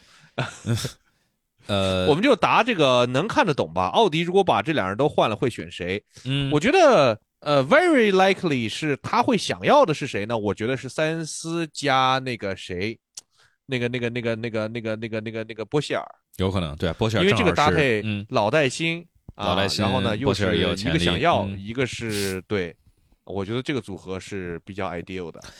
对，就就是虽然这么说不是特别好，可能算是这个博塔斯带周冠宇老带新组合的一个小升级，但也不一定，对对吧？也假如说塞恩斯加老的没那么老，新的没那么新，呃，新的还更更新，新的啊更新，对，但是就是新的低组别嗯成绩稍微好一点儿，但就是我还是那个观点，就是说你这个波希尔你上来你不一定能比周冠宇强多少，但是我觉得可能就是呃但是塞恩斯肯定比博塔斯强。嗯，没有哎直接横向对哥，比，哥你不能这样了啊！这塞恩斯、博塔斯，你现在是领队，你他妈选，你能给我选出博塔斯来？我肯定选对呀塞恩斯啊那不就行了吗啊啊对我，我嗯只是在我们在单纯讨论塞恩斯跟博塔斯谁比较好的问题，那肯定是塞恩斯啊啊！对，那那现在你在犹豫什么呢现在的话？肯定你的犹豫让我很犹豫啊！啊，历史你这啊历历历史地位，历史地位。好吧，好吧，嗯历史地位啊，那确实博塔斯拿到分站冠军要比塞恩斯多。对啊，而且博塔斯就是博塔斯跟你看，就是这个的区别就是，呃，塞恩斯跟勒克莱尔的差距非常小，远远小于博塔斯跟老汉之间的差距。但是老汉是老汉，所以说这就是你就是你跟一个没有那么历史地位高的人差距很小，还是跟一个历史地位很高的人差距有一点儿，但不是特别大，就是你看怎么选吧。OK，我们说下一个啊，哪个来啊？这个断句 OK，呃，感谢把仙女棒还我这位朋友来 C 上海站索博车队的围场俱乐部票值得买吗？值得买吗？所以啊，确实有一个单独的，就是有那 Paddock Pass 吧索博的 Paddock Paddock Club，嗯如果你喜欢周冠宇的话，其实我觉得以目前的黄牛黄牛票价跟乱七八糟的这个市场行情来说，Paddock Club 中国站的还还挺合理的，七千刀嘛。呃，索博的那个好像还比那个什么要便宜，反正就七千多刀的话，五万块钱啊、你买一个超级 VIP 体验，还能加一个呃索博车队的一个 tour，我觉得还可以啊，可以嗯买。我觉得挺值的，因为这个 Paddock Club 的价格在各个分站赛基本上都是五千刀起，大多数的分站赛都是七千刀左右的价格，贵的还能到一万刀。所以在中国，对于一个中国车迷来说，中国站的重要性，呃，是更高的。所以说，它七千刀的价格在 Paddock Club 的票价里面是我觉得相当划算的。OK，嗯那我们说完了这个之后啊，这边感谢 VISC 说认识的一些朋友觉得拉塞尔能拿到世界冠军那种的，但是我觉得拉塞尔和诺里斯是一样的，但和勒克莱尔有很大的差距。拉塞尔跟诺里斯是一样的，哎，我觉得这几个人能不能谁能拿世界冠军，主要是哪个车队的车能对对对，就这几个都很优秀。就是你你想，因为曼塞尔，你就说曼塞尔这样的车手吧，他也挺优秀的，但是你跟其他那那几年里头那种顶尖的普罗斯特呀、塞纳啊什么比，还是能感觉曼塞尔是略弱一点。但是曼塞尔，你看九二年能能那么强无敌，这这还不得感谢对吧？某位大佬造的车。OK，我们来说下一个，呃，这边感谢等会儿，我们再最后再说一下，这毕竟这位朋友是五十块钱的 SC，说和勒克莱尔有很大的差距，有大差距大吗？诺里斯和我觉得，我觉得拉塞尔跟诺里斯现在跟勒克莱尔还是有那么一点点差距，尤其是拉塞尔的差距可能会再大一点，但嗯。诺里斯其实虽然我们刚才评分里面跟勒克莱尔都是九、嗯。但是诺里斯是刚刚上来的九分，嗯，咱勒克勒克莱尔是老九分了，而且是从够19年九点五掉下来的。他咋他咋勾到九点五的？这呃，就是就是，如果维斯塔潘是九点五的话，那我以前都觉得勒克莱尔跟维斯塔潘一样强我我觉得不行，我觉得不行，咱极这是，某种嗯。啊，反正确实是没什么机会了。现在看起来呃九分就对对呀、比较稳对呀了。啊！而且就、嗯我觉得维就是维斯塔潘，特别是二一年展现出来的这个勒克莱尔的抗压能力啊、稳定性啊，还是还是还得再学习一个啊。不是说他未来到不了，但是就是目前来看，我觉得跟维斯塔潘还是有差距。这维斯塔潘呢，他生气了也骂，但是他骂手上的活儿不乱啊。就是这个别的这几个骂就是也骂，但是骂完了自己也崩。嗯、你看那个俄罗斯的诺里斯、嗯新加坡的拉塞尔和这个法国的勒克莱尔，总是能够哎，伊莫拉的勒克莱尔，对，不勒克莱尔就是嗯。还很多的地方的勒克莱尔。对这个阿塞拜疆排位时候的勒克莱尔，然 然后这个呃赞德沃特的勒克莱尔，对吧？还还还之前还有哪个？对对，太多了，就别别提了，很伤心了啊。好，我们不提伤心事儿了啊。对，这但是是勒克莱尔的速度快是快嘛？就是说，我觉得就是他可能是这个推的心态的问题，就是特别是像二零年那样，他就是要不就是拿特别好的成绩，要不就是 crash。主要二零年法拉利那车，他必须得这么开，对？极限哥真得把他推到极限，才有可能拿好成绩。他确实拿了好成绩，但也意味着他很容易就是出现这个失误，一直在极限上走，对吧？OK，我们来说下一个幺幺七和村长东歇期探店了没？没。我好着，我基本不在北京。没，他都去滑雪了，不是在这儿滑，就是在那儿滑。想拉他吃顿饭，嗯哎呦，约蔡总真的是哎给我，哎呦，约了一寒假被拒绝无数次，我都不知道当舔狗的意义是什么。他妈的，好，我们我们这个冬冬哎冬天结束了，我们这个吃饭太高冷了多多来都在。高高的、特别冷的地方往下滑，摔不死你。啊护具要带好，护具要带好，还是怕死的。嗯，这个刚刚才中间有一个唯爱的 SC 说，我觉得车手冠军潘子板上钉钉，但是车队冠军就有可能不是红牛了。呃，如果他们车还跟去年一样强的话，这个这去年潘子自己一个人就能拿车队冠军了。对对啊对，就是这是真的 拴条狗都可以，这不对不起啊，佩雷斯，这事实就是这样的。对，就是如果跟去年一样强，但是不一定跟去年是不是跟去年一样强，毕竟还没跑。但是目前看起来不是特别妙啊。OK，这我来吧。嗯、你说二一年入坑，还没去过现场，嗯签证几乎都能去。啊，这 好，嗯副歌出现了。有哪几场的 Paddock 票值得买吗？有什么好渠道吗？渠道就一个，你就官网上面买，正儿八经的，别对别被骗了。我看小红书上面那那天我还问了一个，我说你这什么项目？怎么感觉挺豪华？这不是看着是 Paddock Club，然后一问价格是 Paddock Club 价格的两倍，哇，嗯这真的是忽悠不知道官网的这个这个这个这个，对对官网啊如果你想能去的话，最值的肯定是 Vegas 啊。这要是咱这位富哥真的是富到这个，嗯，可以考虑一下 Vegas，坐着您的私人飞机 啊，去这个 Vegas 看 Paddock，这个是比较值的。然后呢，其他几个比较值的的话，我听说的是，呃，第一是蒙扎，因嗯。为意大利的现场总是能够让你感受到这个世界上最疯狂的银石是不是也还不错？银石我听说是就是期待都比较高，但嗯实际上效果好像一般。嗯。啊、因为就是银石设备都比较陈旧，嗯，然后别的的话，嗯，摩纳哥，如果你要就是没有那么，就是也不是说这个钱对吧？这个满天都是，但是确实想感受一下这个现场的氛围的话，可以去一些像巴库啊，嗯。呃的这个，它不管是票价还是这个 paddock 的价格，相对嗯来说都会低一点，但是这个比赛呢，呃也会不错，因为你见到的人还是那些嘛，嗯。再加上呢，去这个阿塞拜疆顺便旅个游那块儿呢，作为这个中亚跟东欧的这种交界处呢，也都是蛮有趣的，可以去一下。还有比如说这个哪儿呢？我想一想，阿斯呃匈牙利，匈牙利的话，票价总体来说相对于欧洲其他分站赛会便宜一点。然后哎巴林，但是现在来不及了。，哦对，巴林的好处是观众少嗯啊啊，但现在确实是来不及。哎，但说不定 人家不是说签证几乎都能去，确实还来得及，来得及。啊，对，也是还有几天呢？啊，对啊这个巴林，嗯，而且赛季揭幕战呢，大家肯定是带有很多的悬念的，期待，加上巴黎比赛一般都好看。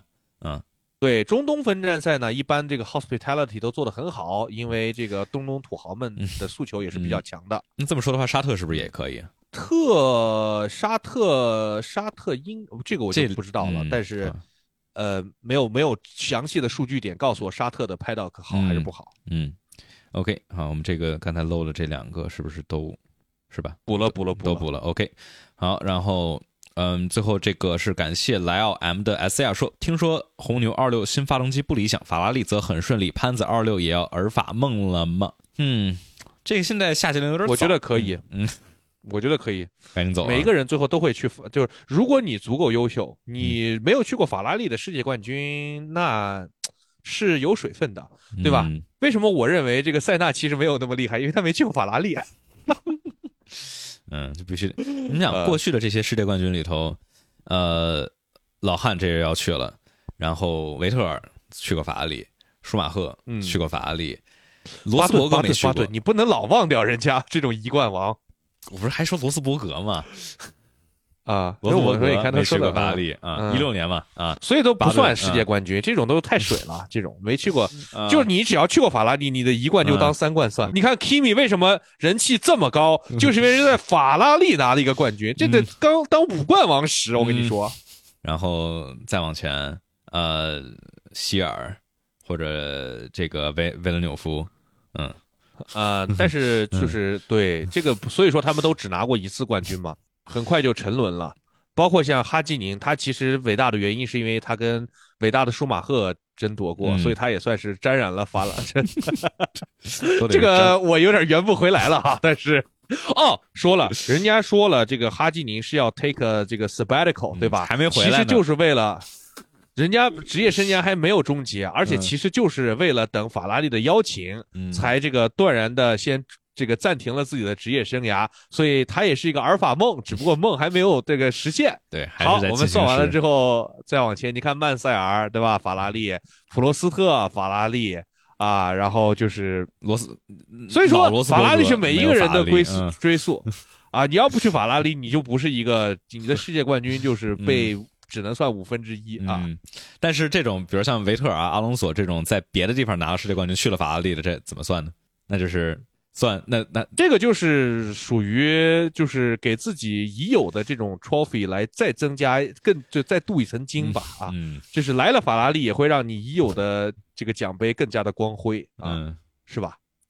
小罗斯因为很多的人呢嗯，他就总是喜欢当运动员，但你没有来法拉利，你是成不了一个传奇的，因为传奇要有故事，而好故事都是发生在法拉利和前后的。哎，别的地方没有没有故事啊。维特尔如果没有来法拉利，就是一个无聊的四冠王。啊，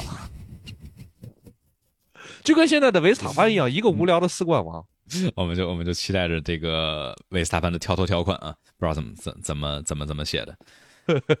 哎呀，看看到时候这个，那就是勒克莱尔跟维斯塔潘，哇，这真的很诗意一般啊！两个人从卡丁车阶段一直斗到，但嗯，那是什么？汉密尔顿。诗意一般，嗯，勒克莱尔很失意，勒克莱尔也很一般。汉密尔顿二五年拿了啊，不对，汉密尔顿二六年法拉利这个新车一举夺冠，汉密尔顿成为八次世界冠军功成名就退。应该会有很多人嗯写这个勒克莱尔跟维斯塔潘的同人文吧？我突然觉得这俩特适合写。为啥一场 M 嘛，啊跟这个你想，就从小被他爸家暴，所以也继承了他爸的暴力基因。然后这个勒克莱尔就是被 PUA，然后一个抖 M 跟一个另外 S，啊一个那个叫啥啊，一个啊之间的，哎，我觉得这个写出来一定特别合理。但同人文讲求的就是个合理。但同人文不一般得两个都得挺帅吗？你你没觉得潘子越来越帅了吗？他是他是展开了，他是我跟你说，这有一个叫什么嫁接效应，嗯就是你觉得凯利皮奎特对吧？你觉得他挺好看对吧？你越看维斯塔潘越觉得像凯利，你就会发现维斯塔潘也变好看了。嗯，就我当初是特别讨厌喝零度可乐的，啊但是我有一天喝了零度雪碧，觉得还挺好喝的。哎，喝多了我就发现零度可乐也能喝了，所以感谢凯利啊不是你喜欢阿尔弗罗缪的涂装，然后所以爱喝了零度吗？啊，并不是，君嗯我说的都是实话。嗯嗯，好，我爱说实话。啊，懂了。啊我们这边的话，感谢 w w w drive for j k 我们今天是不是就差不多到这儿了啊？感谢铁杆老导店这位朋友的 S A 说，去年就有小道消息说哈斯跟小周聊了，今年小周和哈斯签约几率大吗？毕竟围场无谣言，不是聊了大家都会聊，对吧？是你看签几率大吗？我觉得其实还不小。他肯定会比马格努森便宜。我觉得小周就是需要一个席位，因为小周的实力还没有到他能挑车队的 对对地步。对，对于他来说谁最有几？率放出来一个席位呢？那还是哈斯。嗯，嗯，但就是我觉得吧，就是你马格努森虽然发挥一般，但是是有理由来去换一小周吗？我感觉哎，霍肯伯格今年三十八了，嗯哦，三十七，三十七了嗯，但是啊。假如霍肯伯格按照去年那样跑的话，就首先我觉得霍肯伯格没有说对于哈斯来讲没有说主动去换人家的意思。那因为说你看这两个人按照去年的成绩来说，要换肯定换马格努森。那马格努森要换下去的话，小周我觉得就顶多是一个横向的移动，有可能能够拉来点国内的赞助，但其实也说实话比较有限。然后实力的话差不太多。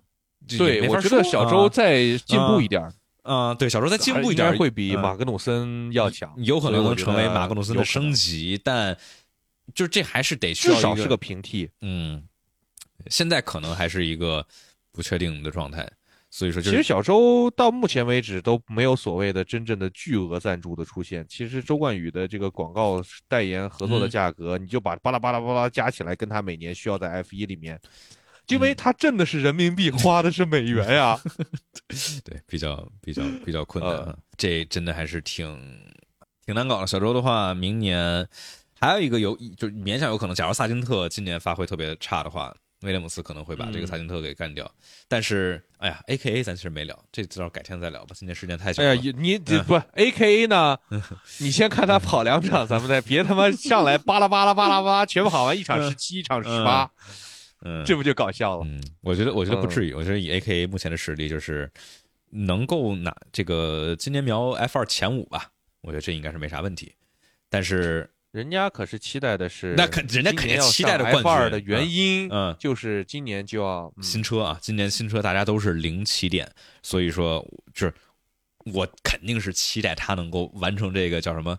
这有全满贯之说吗？就是说从卡丁到 F 四到 F 三区域方程式。那如果是有的话，可能就是他了呃，。对他就是过去的三年里头，把所有能拿的比赛全都赢了，就没就是找不到有有没赢的了。你像诺里斯那 F 二也没拿冠军，然后拉塞尔的话再往下面嗯有一个，对吧？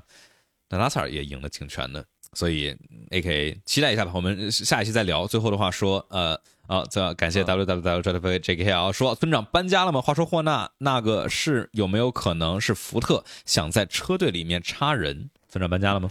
呃，没有，我在酒店。嗯嗯，霍纳那个有没有福特想在车队里插人？可以啊，插呗。嗯，就是权力的斗争嘛，我们暂时还哎，谁在福特干过车队？斯泰纳 人家也又回来了，这个是他又在红牛干过，又在福特干过，霍纳亲手把他开走的，对有可，能然后也又回来了。哎，把你亲自送走。呃，英语老师，哎，二零呃二零零四年嘛，对吧？二零零四年是公司最后哎一年，Christian，you don't fucking smash my fucking door 啊。那这个呃轮回写了多少年？写了整整二十年。二零零四年 Steiner 走，二零二四年，哎，我们呃，第这基本第七季 Drive to Survive。I'm Carson Steiner. 嗯 I'm the team principal of 嗯 Drive to Racing. 啊，到时候会是呃福特 Red Bull Racing 吧？会不会就是嗯人家钱都投到这儿了？所以，OK，我们今天的复盘是什么复盘？我们今天的节目就到这儿了。我们新播客的名字“飞驰圈”啊，大家可以去搜索，然后各大播客平台上面已经都更新了。然后的话，喜马拉雅上面加入新米团会员，可以获得抢先听版本的会呃抢先听版本的权益。然后这个周末，腾讯体育 APP 搜索村长托马斯的直播间，来去听我们俩，来去给大家带来巴林开幕战的直播解说转播。那今儿就到这儿吧，三个小时，你居然没有 box，哎呀，我今天 这个非常持久，我跟你说，新赛季村长今天硬开你是啊！换了个换了个啥？希望贝奈利来好好研究一下我。给你贴个白标啊，就是坚持嗯，坚持的非常强。OK，那今天的话就到这儿，然后我们周末见，大家拜拜。拜拜。